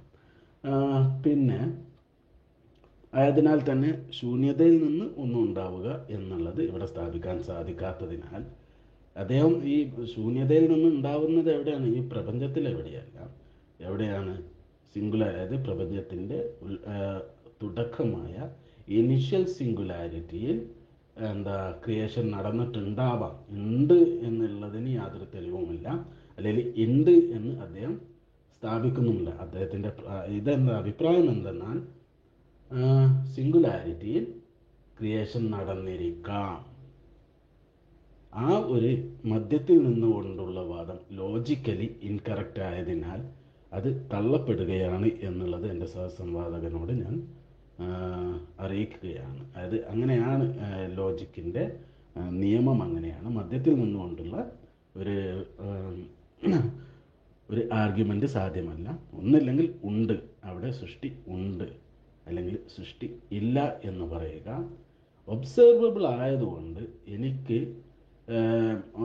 ഒബ്സർവബിൾ അല്ലാത്തത് കൊണ്ട് അവിടെ എന്തെങ്കിലും നടക്കുമെന്നോ നടക്കില്ല എന്നോ നമുക്ക് പറയാൻ പറ്റില്ല. അതുകൊണ്ട് തന്നെ ലോജിക്കലായിക്കൊണ്ട് അവിടെ ഒരു കാര്യം നടക്കുന്നു എന്നുള്ളത് നമുക്ക് പറയാൻ സാധിക്കില്ല. കൂടാതെ അവിടെ ഒരു സൃഷ്ടി നടക്കാനുള്ള സാധ്യതയാണ് ഞാൻ പറഞ്ഞത്. കാരണം സാധ്യത, പോസിബിലിറ്റി എന്താണ്? സീറോയാണ്. കാരണം അത്രക്ക് ഹൈ ഡെൻസിറ്റിയും കൂടാതെ ഹൈ ഗ്രാവിറ്റിയും ഉള്ള ഒരു പ്രതിഭാസമായതിനാൽ, സ്പേസും എന്താ സ്പേസ് ടൈമും ഇല്ലാത്ത ഒരു പ്രതിഭാസമായതിനാൽ അവിടെ ഒരു പുതിയ സൃഷ്ടിക്ക് സാധ്യത ഇല്ല എന്നുള്ളത് തന്നെയാണ് ഞാൻ പറഞ്ഞിട്ടുള്ളത്. അല്ലാതെ ഇദ്ദേഹം പറഞ്ഞ പോലെ ഞാൻ ഉണ്ടാവൽ അത് ഫിസിക്കൽ നിയമം ബാധകമല്ലാത്തതിനാൽ അവിടെ ഉണ്ടാവൽ ഞാൻ അംഗീ ഞാൻ അംഗീകരിച്ചിട്ടില്ല ഉണ്ടാവൽ ഞാൻ എന്തിനാന്നോണ പറയുന്നത്? എന്തിനാന്നോണ പറഞ്ഞൊരു കാര്യം സ്ഥാപിക്കാൻ ശ്രമിക്കുന്നത്? അവിടെ ഉണ്ടാവില്ല എന്ന് തന്നെയാണ് ഞാൻ പറഞ്ഞിട്ടുള്ളത്, അല്ലാതെ ഉണ്ടാവാം എന്നുള്ളത് ഞാൻ പറഞ്ഞിട്ടില്ല. ഫിസിക്കൽ നിയമം എന്തുകൊണ്ടാണ് പാലിക്കപ്പെടാത്തത് എന്നുള്ളത് താങ്കളുടെ താങ്കൾ പോസ്റ്റ് ചെയ്ത തെളിവിൻ്റെ അടിസ്ഥാനത്തിൽ തന്നെ എല്ലാവർക്കും മനസ്സിലാവുന്നതാണ്. ആ പഠനത്തിലൊന്നും തന്നെ ഒരു സൃഷ്ടി ഉണ്ടാവുന്നത് കൊണ്ടാണ്, അവിടെ പുതിയൊരു സൃഷ്ടി ഉണ്ടാവുന്നത് കൊണ്ടാണ് ഈ ഫിസിക്കൽ നിയമം അവിടെ ബാധകമല്ലാത്തത് എന്നുള്ള സ്റ്റേറ്റ്മെൻറ്റ് നിങ്ങൾക്ക് കാണുവാൻ സാധിക്കുന്ന പക്ഷം നിങ്ങൾക്ക് അങ്ങനെ വാദിക്കാം. അല്ലാത്ത പക്ഷം ഞാൻ എന്ത് ചെയ്തിട്ടില്ല, ഞാനത് അംഗീകരിച്ചിട്ടില്ല. താങ്കളുടെ ആദ്യത്തെ രണ്ട് പ്രിമൈസുകളും തെറ്റായ അല്ലെങ്കിൽ ആളുകൾ അംഗീകരിക്കാത്ത ഒരു സത്യമായിട്ടാണ് നിങ്ങൾ ആദ്യത്തെ രണ്ട് പ്രിമൈസസുകളും എടുത്തിട്ടുള്ളത്. ആ രണ്ട് പ്രിമൈസസുകളും തെറ്റാണ്. സോ ഈ പ്രപഞ്ചത്തിൽ ശൂന്യതയിൽ നിന്നും ഒന്നും സൃഷ്ടിക്കപ്പെടുന്നില്ല. അപ്പം അങ്ങനൊരു ക്രിയേഷൻ നടക്കുന്നില്ല. പിന്നെ നാച്ചുറലായിട്ട് നടക്കുന്ന പ്രോസസ്സുകൾക്ക് ശാസ്ത്രീയമായ തെളിവുകൾ ഇല്ലതിനാൽ അത് ദൈവികമാണെന്ന് അംഗീകരിക്കാൻ കഴിയില്ല. കാരണം എല്ലാത്തിനും വ്യക്തമായിട്ടുള്ള തെളിവുകളുണ്ട്. എന്തുകൊണ്ട് സംഭവിക്കുന്നു, എങ്ങനെ സംഭവിക്കുന്നു, അതിനായിട്ടുള്ള സാഹചര്യങ്ങൾ എന്തൊക്കെയാണ്. അത് ആരെങ്കിലും ഒരാൾ ഉണ്ടാക്കുന്നതല്ല, അത് ഉണ്ടാവുന്നതാണ് എന്നുള്ളതിന് വ്യക്തമായ തെളിവുകളുണ്ട്. അതുകൊണ്ട് തന്നെ പ്രപഞ്ചത്തിലെ പ്രപഞ്ച പ്രപഞ്ചത്തെയും അതിലുള്ള മറ്റെല്ലാത്തിനെയും സൃഷ്ടിച്ച സൃഷ്ടാവ് എന്ന് പറയുന്നത് പൊതുവിൽ അംഗീകരിക്കുന്ന സത്യമല്ല. അത് മതവിശ്വാസികളായ ആളുകളുടെ മാത്രം ഒരു വാദമാണ്, വിശ്വാസമാണ്. അതൊരു വിശ്വാസമാണ്. വിശ്വാസം means is really not exist എന്നുള്ളതാണ് വിശ്വാസത്തിൻ്റെ അർത്ഥം. പിന്നെ ഒരു കാര്യം കൂടി പറയാനുള്ളത്, നമ്മുടെ പൊതുവിലുള്ള ആളുകളുടെയൊക്കെ ധാരണ, മതവിശ്വാസികളുടെ ധാരണ, ശൂന്യതയിൽ നിന്ന് ഭൂമിയെ സൃഷ്ടിച്ചു എന്നും ശൂന്യതയിൽ നിന്ന് മനുഷ്യനെ സൃഷ്ടിച്ചു എന്നുള്ള ഇതാണ്. ശൂന്യതയിൽ നിന്ന്, അതായത് പ്രപഞ്ചത്തിൻ്റെ ഔട്ടർ സ്പേസിൽ നിന്ന്, പ്രപഞ്ചത്തിൽ നിന്നല്ല, പ്രപഞ്ചത്തിൻ്റെ ഔട്ടർ സ്പേസിൽ നിന്ന് മനുഷ്യനെ ഉണ്ടാക്കി പിന്നെ എന്നിട്ട് ഭൂമിയിൽ കൊണ്ടുവന്ന് ഇട്ടു എന്നുള്ള വിശ്വാസമുള്ള ആളുകളൊക്കെ ഉണ്ട്. ഡോക്ടർ സയ്യൂബിൻ്റെ പ്രകാരം വാദപ്രകാരം അല്ലെങ്കിൽ സയ്യൂബ് പറഞ്ഞത് പ്രകാരം അങ്ങനെ ഒരു സൃഷ്ടിക്ക് നടത്തിയിട്ടില്ല. ഭൂമിയിൽ ഉള്ള അത് നമ്മുടെ ഈ എന്താ പരിവർത്തനോ പിന്നെ ഈ എന്താ ഈ പരിക്രമണമൊക്കെ മൂലം ഉണ്ടായത് തന്നെയാണ് എന്നുള്ളതാണ് അദ്ദേഹവും പറയുന്നത്. അതുകൊണ്ട് അങ്ങനെയുള്ള വിശ്വാസങ്ങളൊക്കെ തെറ്റാണെന്നുള്ളത് എല്ലാവരും മനസ്സിലാക്കുക. എന്നിട്ട് ശാസ്ത്രം എല്ലാവരും പഠിക്കാനും ശ്രമിക്കുക. നമ്മൾ പുതിയ അറിവുകൾ ഉണ്ടാക്കുക. ഇതൊക്കെ നമ്മൾ ചെയ്യുക. ഇതേപോലെ തന്നെ സംവാദങ്ങൾ നടത്തുക. നമ്മുടെ അറിവുകളിലെ മാറ്റങ്ങൾ അല്ലെങ്കിൽ നമുക്ക് ഇല്ലാത്ത അറിവുകൾ സംവാദങ്ങളിലൂടെയൊക്കെ കൂടുതലായിട്ട് കിട്ടും. അപ്പോൾ അതുകൊണ്ട് തന്നെ ഒരു സൃഷ്ടി ശൂന്യതയിലൂടെ ശൂന്യതയിൽ നിന്ന് സൃഷ്ടിക്കുന്ന ഒരു സൃഷ്ടി എന്നുള്ള കൺസെപ്റ്റ് സിംഗുലാരിറ്റിയിൽ നടക്കാം എന്നുള്ള വാദം ലോജിക്കലി അക്സെപ്റ്റബിൾ അല്ലാത്തതുകൊണ്ട്, അത് നടക്കുന്നതിന് തെളിവ് ഇല്ലാത്തത് കൊണ്ടും അദ്ദേഹത്തിൻ്റെ രണ്ട് പ്രിമൈസസുകൾ രണ്ട് പ്രിമൈസസുകളും തെറ്റാണ്.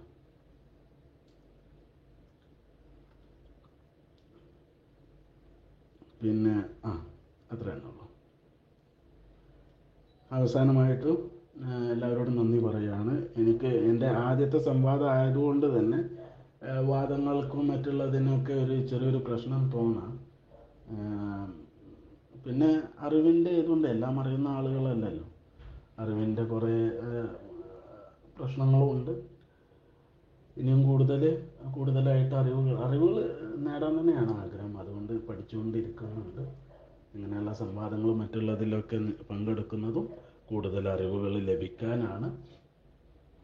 എന്തായാലും എൻ്റെ സഹസംവാദകനും മോഡറേറ്ററിനും പ്രത്യേകം നന്ദി പറഞ്ഞുകൊണ്ട് കൂടാതെ മറ്റുള്ള ഗ്രൂപ്പിലെ അംഗങ്ങളോടും നന്ദി പറഞ്ഞുകൊണ്ട് ഞാൻ എൻ്റെ കൺക്ലൂഷൻ ഇവിടെ അവസാനിപ്പിക്കുകയാണ്. Thank you.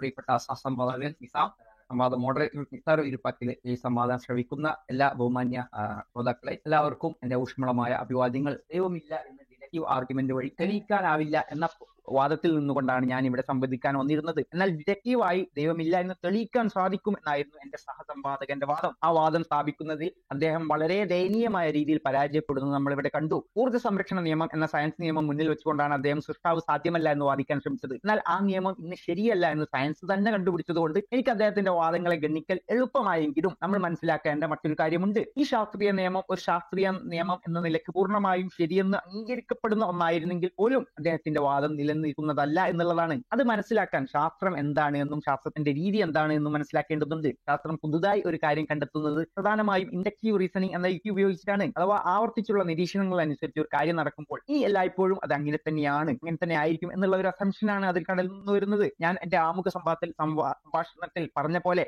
ആ ഒരു ഉദാഹരണം പോലെ, നമ്മൾ കുറെ അരയന്യങ്ങളെ നിരീക്ഷിക്കുകയും നമ്മൾ കണ്ട അരയന്യങ്ങൾ എല്ലാം വെള്ളയാണെങ്കിൽ എല്ലാ അരയന്യങ്ങളും വെള്ളയാണ് എന്ന സിദ്ധാന്തം ഉണ്ടാക്കുകയും ഇവയാണ് ഇൻഡക്റ്റീവ് റീസണിംഗ്. അതാണ് ശാസ്ത്രത്തിന്റെ രീതി. ഇവിടെ ഒരു പ്രശ്നം എന്താണെന്ന് വെച്ചാൽ ഇങ്ങനെയുള്ള ഇൻഡക്റ്റീവ് റീസണിംഗ് വഴി നമ്മൾ ഉണ്ടാക്കിയ സിദ്ധാന്തം ഒരിക്കലും ആത്യന്തിക സത്യം അല്ല എന്നുള്ളതാണ്. നമ്മൾ ആയിരം അരയന്യങ്ങൾ വെള്ള നിറത്തിൽ കണ്ടാലും അടുത്തതായിട്ട് കാണുന്ന ഒരു അരയന്നം മറ്റൊരു നിറത്തിലാവാനുള്ള സാധ്യത അവിടെ നിലനിൽക്കുന്നു. ഇതാണ് സയൻസിന്റെ രീതി. അതുകൊണ്ട് തന്നെ സയൻസ് ഇന്ന് കണ്ടെത്തിയ ഒരു കാര്യം, അതിലുള്ള ഇന്നത്തെ ഒരു സിദ്ധാന്തം അത് നിത്യസത്യം എന്ന നിലയിൽ എടുക്കാൻ കഴിയില്ല. അതുകൊണ്ട് തന്നെ നമ്മുടെ അത് അടിസ്ഥാനമാക്കി നമ്മുടെ ലോകവീക്ഷണം രൂപപ്പെടുത്തുന്നത് അർത്ഥമില്ല.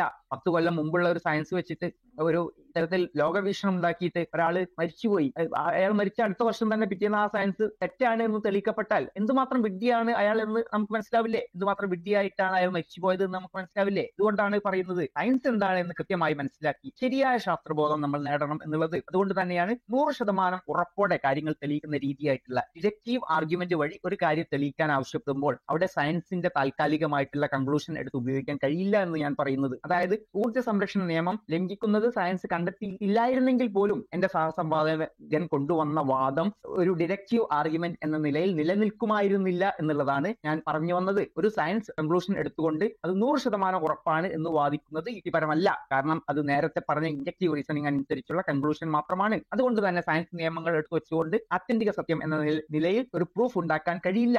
ലോജിക്കിന്റെ മേഖലയിൽ അത് പ്രൂഫ് ആയി അംഗീകരിക്കപ്പെടില്ല. എന്തായാലും രസകരം എന്ന് പറയട്ടെ, ഇൻഡക്റ്റീവ് റീസണിംഗിന്റെ ഈ ഒരു പ്രശ്നം, ഈ ഒരു പരിമിതി നമുക്ക് കാണിച്ചു തരുന്ന ഒരു ലൈവ് ഡെമോൺസ്ട്രേഷൻ ആയി മാറി ഡിബേറ്റ് എന്നുള്ളതാണ്. അതായത് നമ്മൾ പറഞ്ഞല്ലോ സയൻസ് ഒരു കൺക്ലൂഷൻ ഇൻഡക്റ്റീവ് റീസണിംഗ് വഴി രൂപീകരിച്ചതായതിനാൽ അത് ഒരിക്കലും ആത്യന്തിക സത്യമല്ല, താൽക്കാലികമായ ഒരു കൺക്ലൂഷൻ ആണ് എന്ന്. അതേപോലെ തന്നെയാണ് ഇവിടെ സംഭവിച്ചത്. സയൻസിന്റെ അല്പം പഴയ ഒരു കൺക്ലൂഷൻ എടുത്ത് അത് ആത്യന്തിക സത്യം എന്ന നിലയിൽ അദ്ദേഹം വാദം രൂപീകരിച്ചപ്പോഴേക്കും സയൻസ് മാറി, ഇതിന്റെ കൺക്ലൂഷൻ മാറിക്കഴിഞ്ഞിരുന്നു. ചുരുക്കി പറഞ്ഞാൽ ഈ വിഷയത്തിലുള്ള സയൻസിന്റെ കൺക്ലൂഷൻ മാറിയത് കൊണ്ട് എനിക്ക് ഈ സംവാദത്തിൽ കാര്യങ്ങൾ കുറച്ചുകൂടി എളുപ്പമായി എന്ന് മാത്രം. പക്ഷെ അത് അങ്ങനെ അല്ലെങ്കിൽ പോലും സയൻസിന്റെ കൺക്ലൂഷൻ ആത്യന്തിക സത്യമായി എടുക്കുന്നത് വ്യക്തിപരമായിട്ട് ലോജിക്കിന്റെ മേഖലയിൽ നിലനിൽക്കില്ല.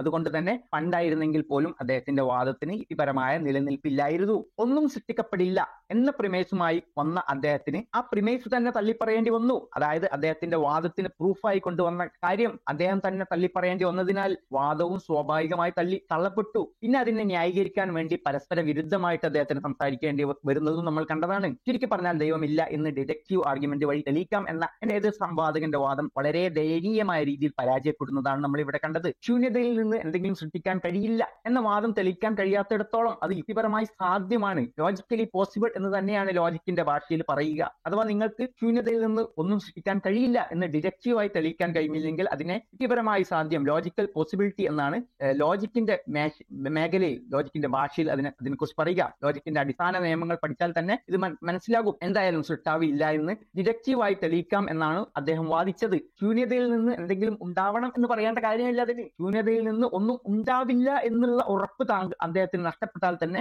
അദ്ദേഹത്തിന്റെ വാദം തെറ്റാണ് എന്ന് തെളിയിക്കപ്പെട്ടു എന്നുള്ള എന്നുള്ളതാണ്. അതാണ് അതിന്റെ ലോജിക്ക്. സയൻസ് ഒരു കാര്യം വിശദീകരിച്ചു എന്ന് പറയുന്നതിന്റെ അർത്ഥം ദൈവമില്ല എന്നുള്ളതല്ല, ആ കാര്യത്തിന്റെ മെക്കാനിസം എങ്ങനെയാണെന്ന് മനസ്സിലാവുക മാത്രമാണ്. സാംസങ് ഫോൺ എങ്ങനെ വർക്ക് ചെയ്യുന്നു എന്ന് നമുക്ക് മനസ്സിലാക്കി കഴിഞ്ഞാൽ അതിന്റെ അർത്ഥം സാംസങ് കമ്പനി എന്നൊരു കമ്പനി ഇല്ല എന്നല്ലല്ലോ. സിംഗുലാരിറ്റിയിൽ സൃഷ്ടിപ്പ് നടക്കാൻ യാതൊരു സാധ്യതയും ഇല്ല എന്ന് അദ്ദേഹം അദ്ദേഹത്തിന്റെ വിശ്വാസം അവിടെ ആവർത്തിക്കുക മാത്രമാണ്. ആദ്യഘട്ടത്തിൽ അദ്ദേഹം അങ്ങനെ ഉറപ്പിച്ച് പറയാൻ കഴിയില്ല എന്ന് ഒന്നും പറയാൻ കഴിയില്ല, ഒബ്സർവേഷൻ ഇല്ലാതെ ഒന്നും പറയാൻ കഴിയില്ല എന്ന് പറഞ്ഞ അദ്ദേഹം പിന്നീട് അവിടെ സൃഷ്ടിപ്പ് നടക്കാൻ യാതൊരു സാധ്യതയുമില്ല, ഉറപ്പായിട്ടും സൃഷ്ടിപ്പ് നടക്കില്ല എന്ന് പറയുകയാണ്. എന്നാൽ അതുപോലും അദ്ദേഹത്തിന് തെളിയിക്കാൻ കഴിയില്ല. ഇൻഫിനിറ്റ് ഡെൻസിറ്റിയാണ്, അതുകൊണ്ട് പുതിയ ഒന്നും ഉണ്ടാവില്ല എന്നുള്ളത് ഒരു ഊഹം മാത്രമാണ്. അതിൽ ലോജിക്കലായിട്ടുള്ള ഒരു കണക്ഷനും ഇല്ല.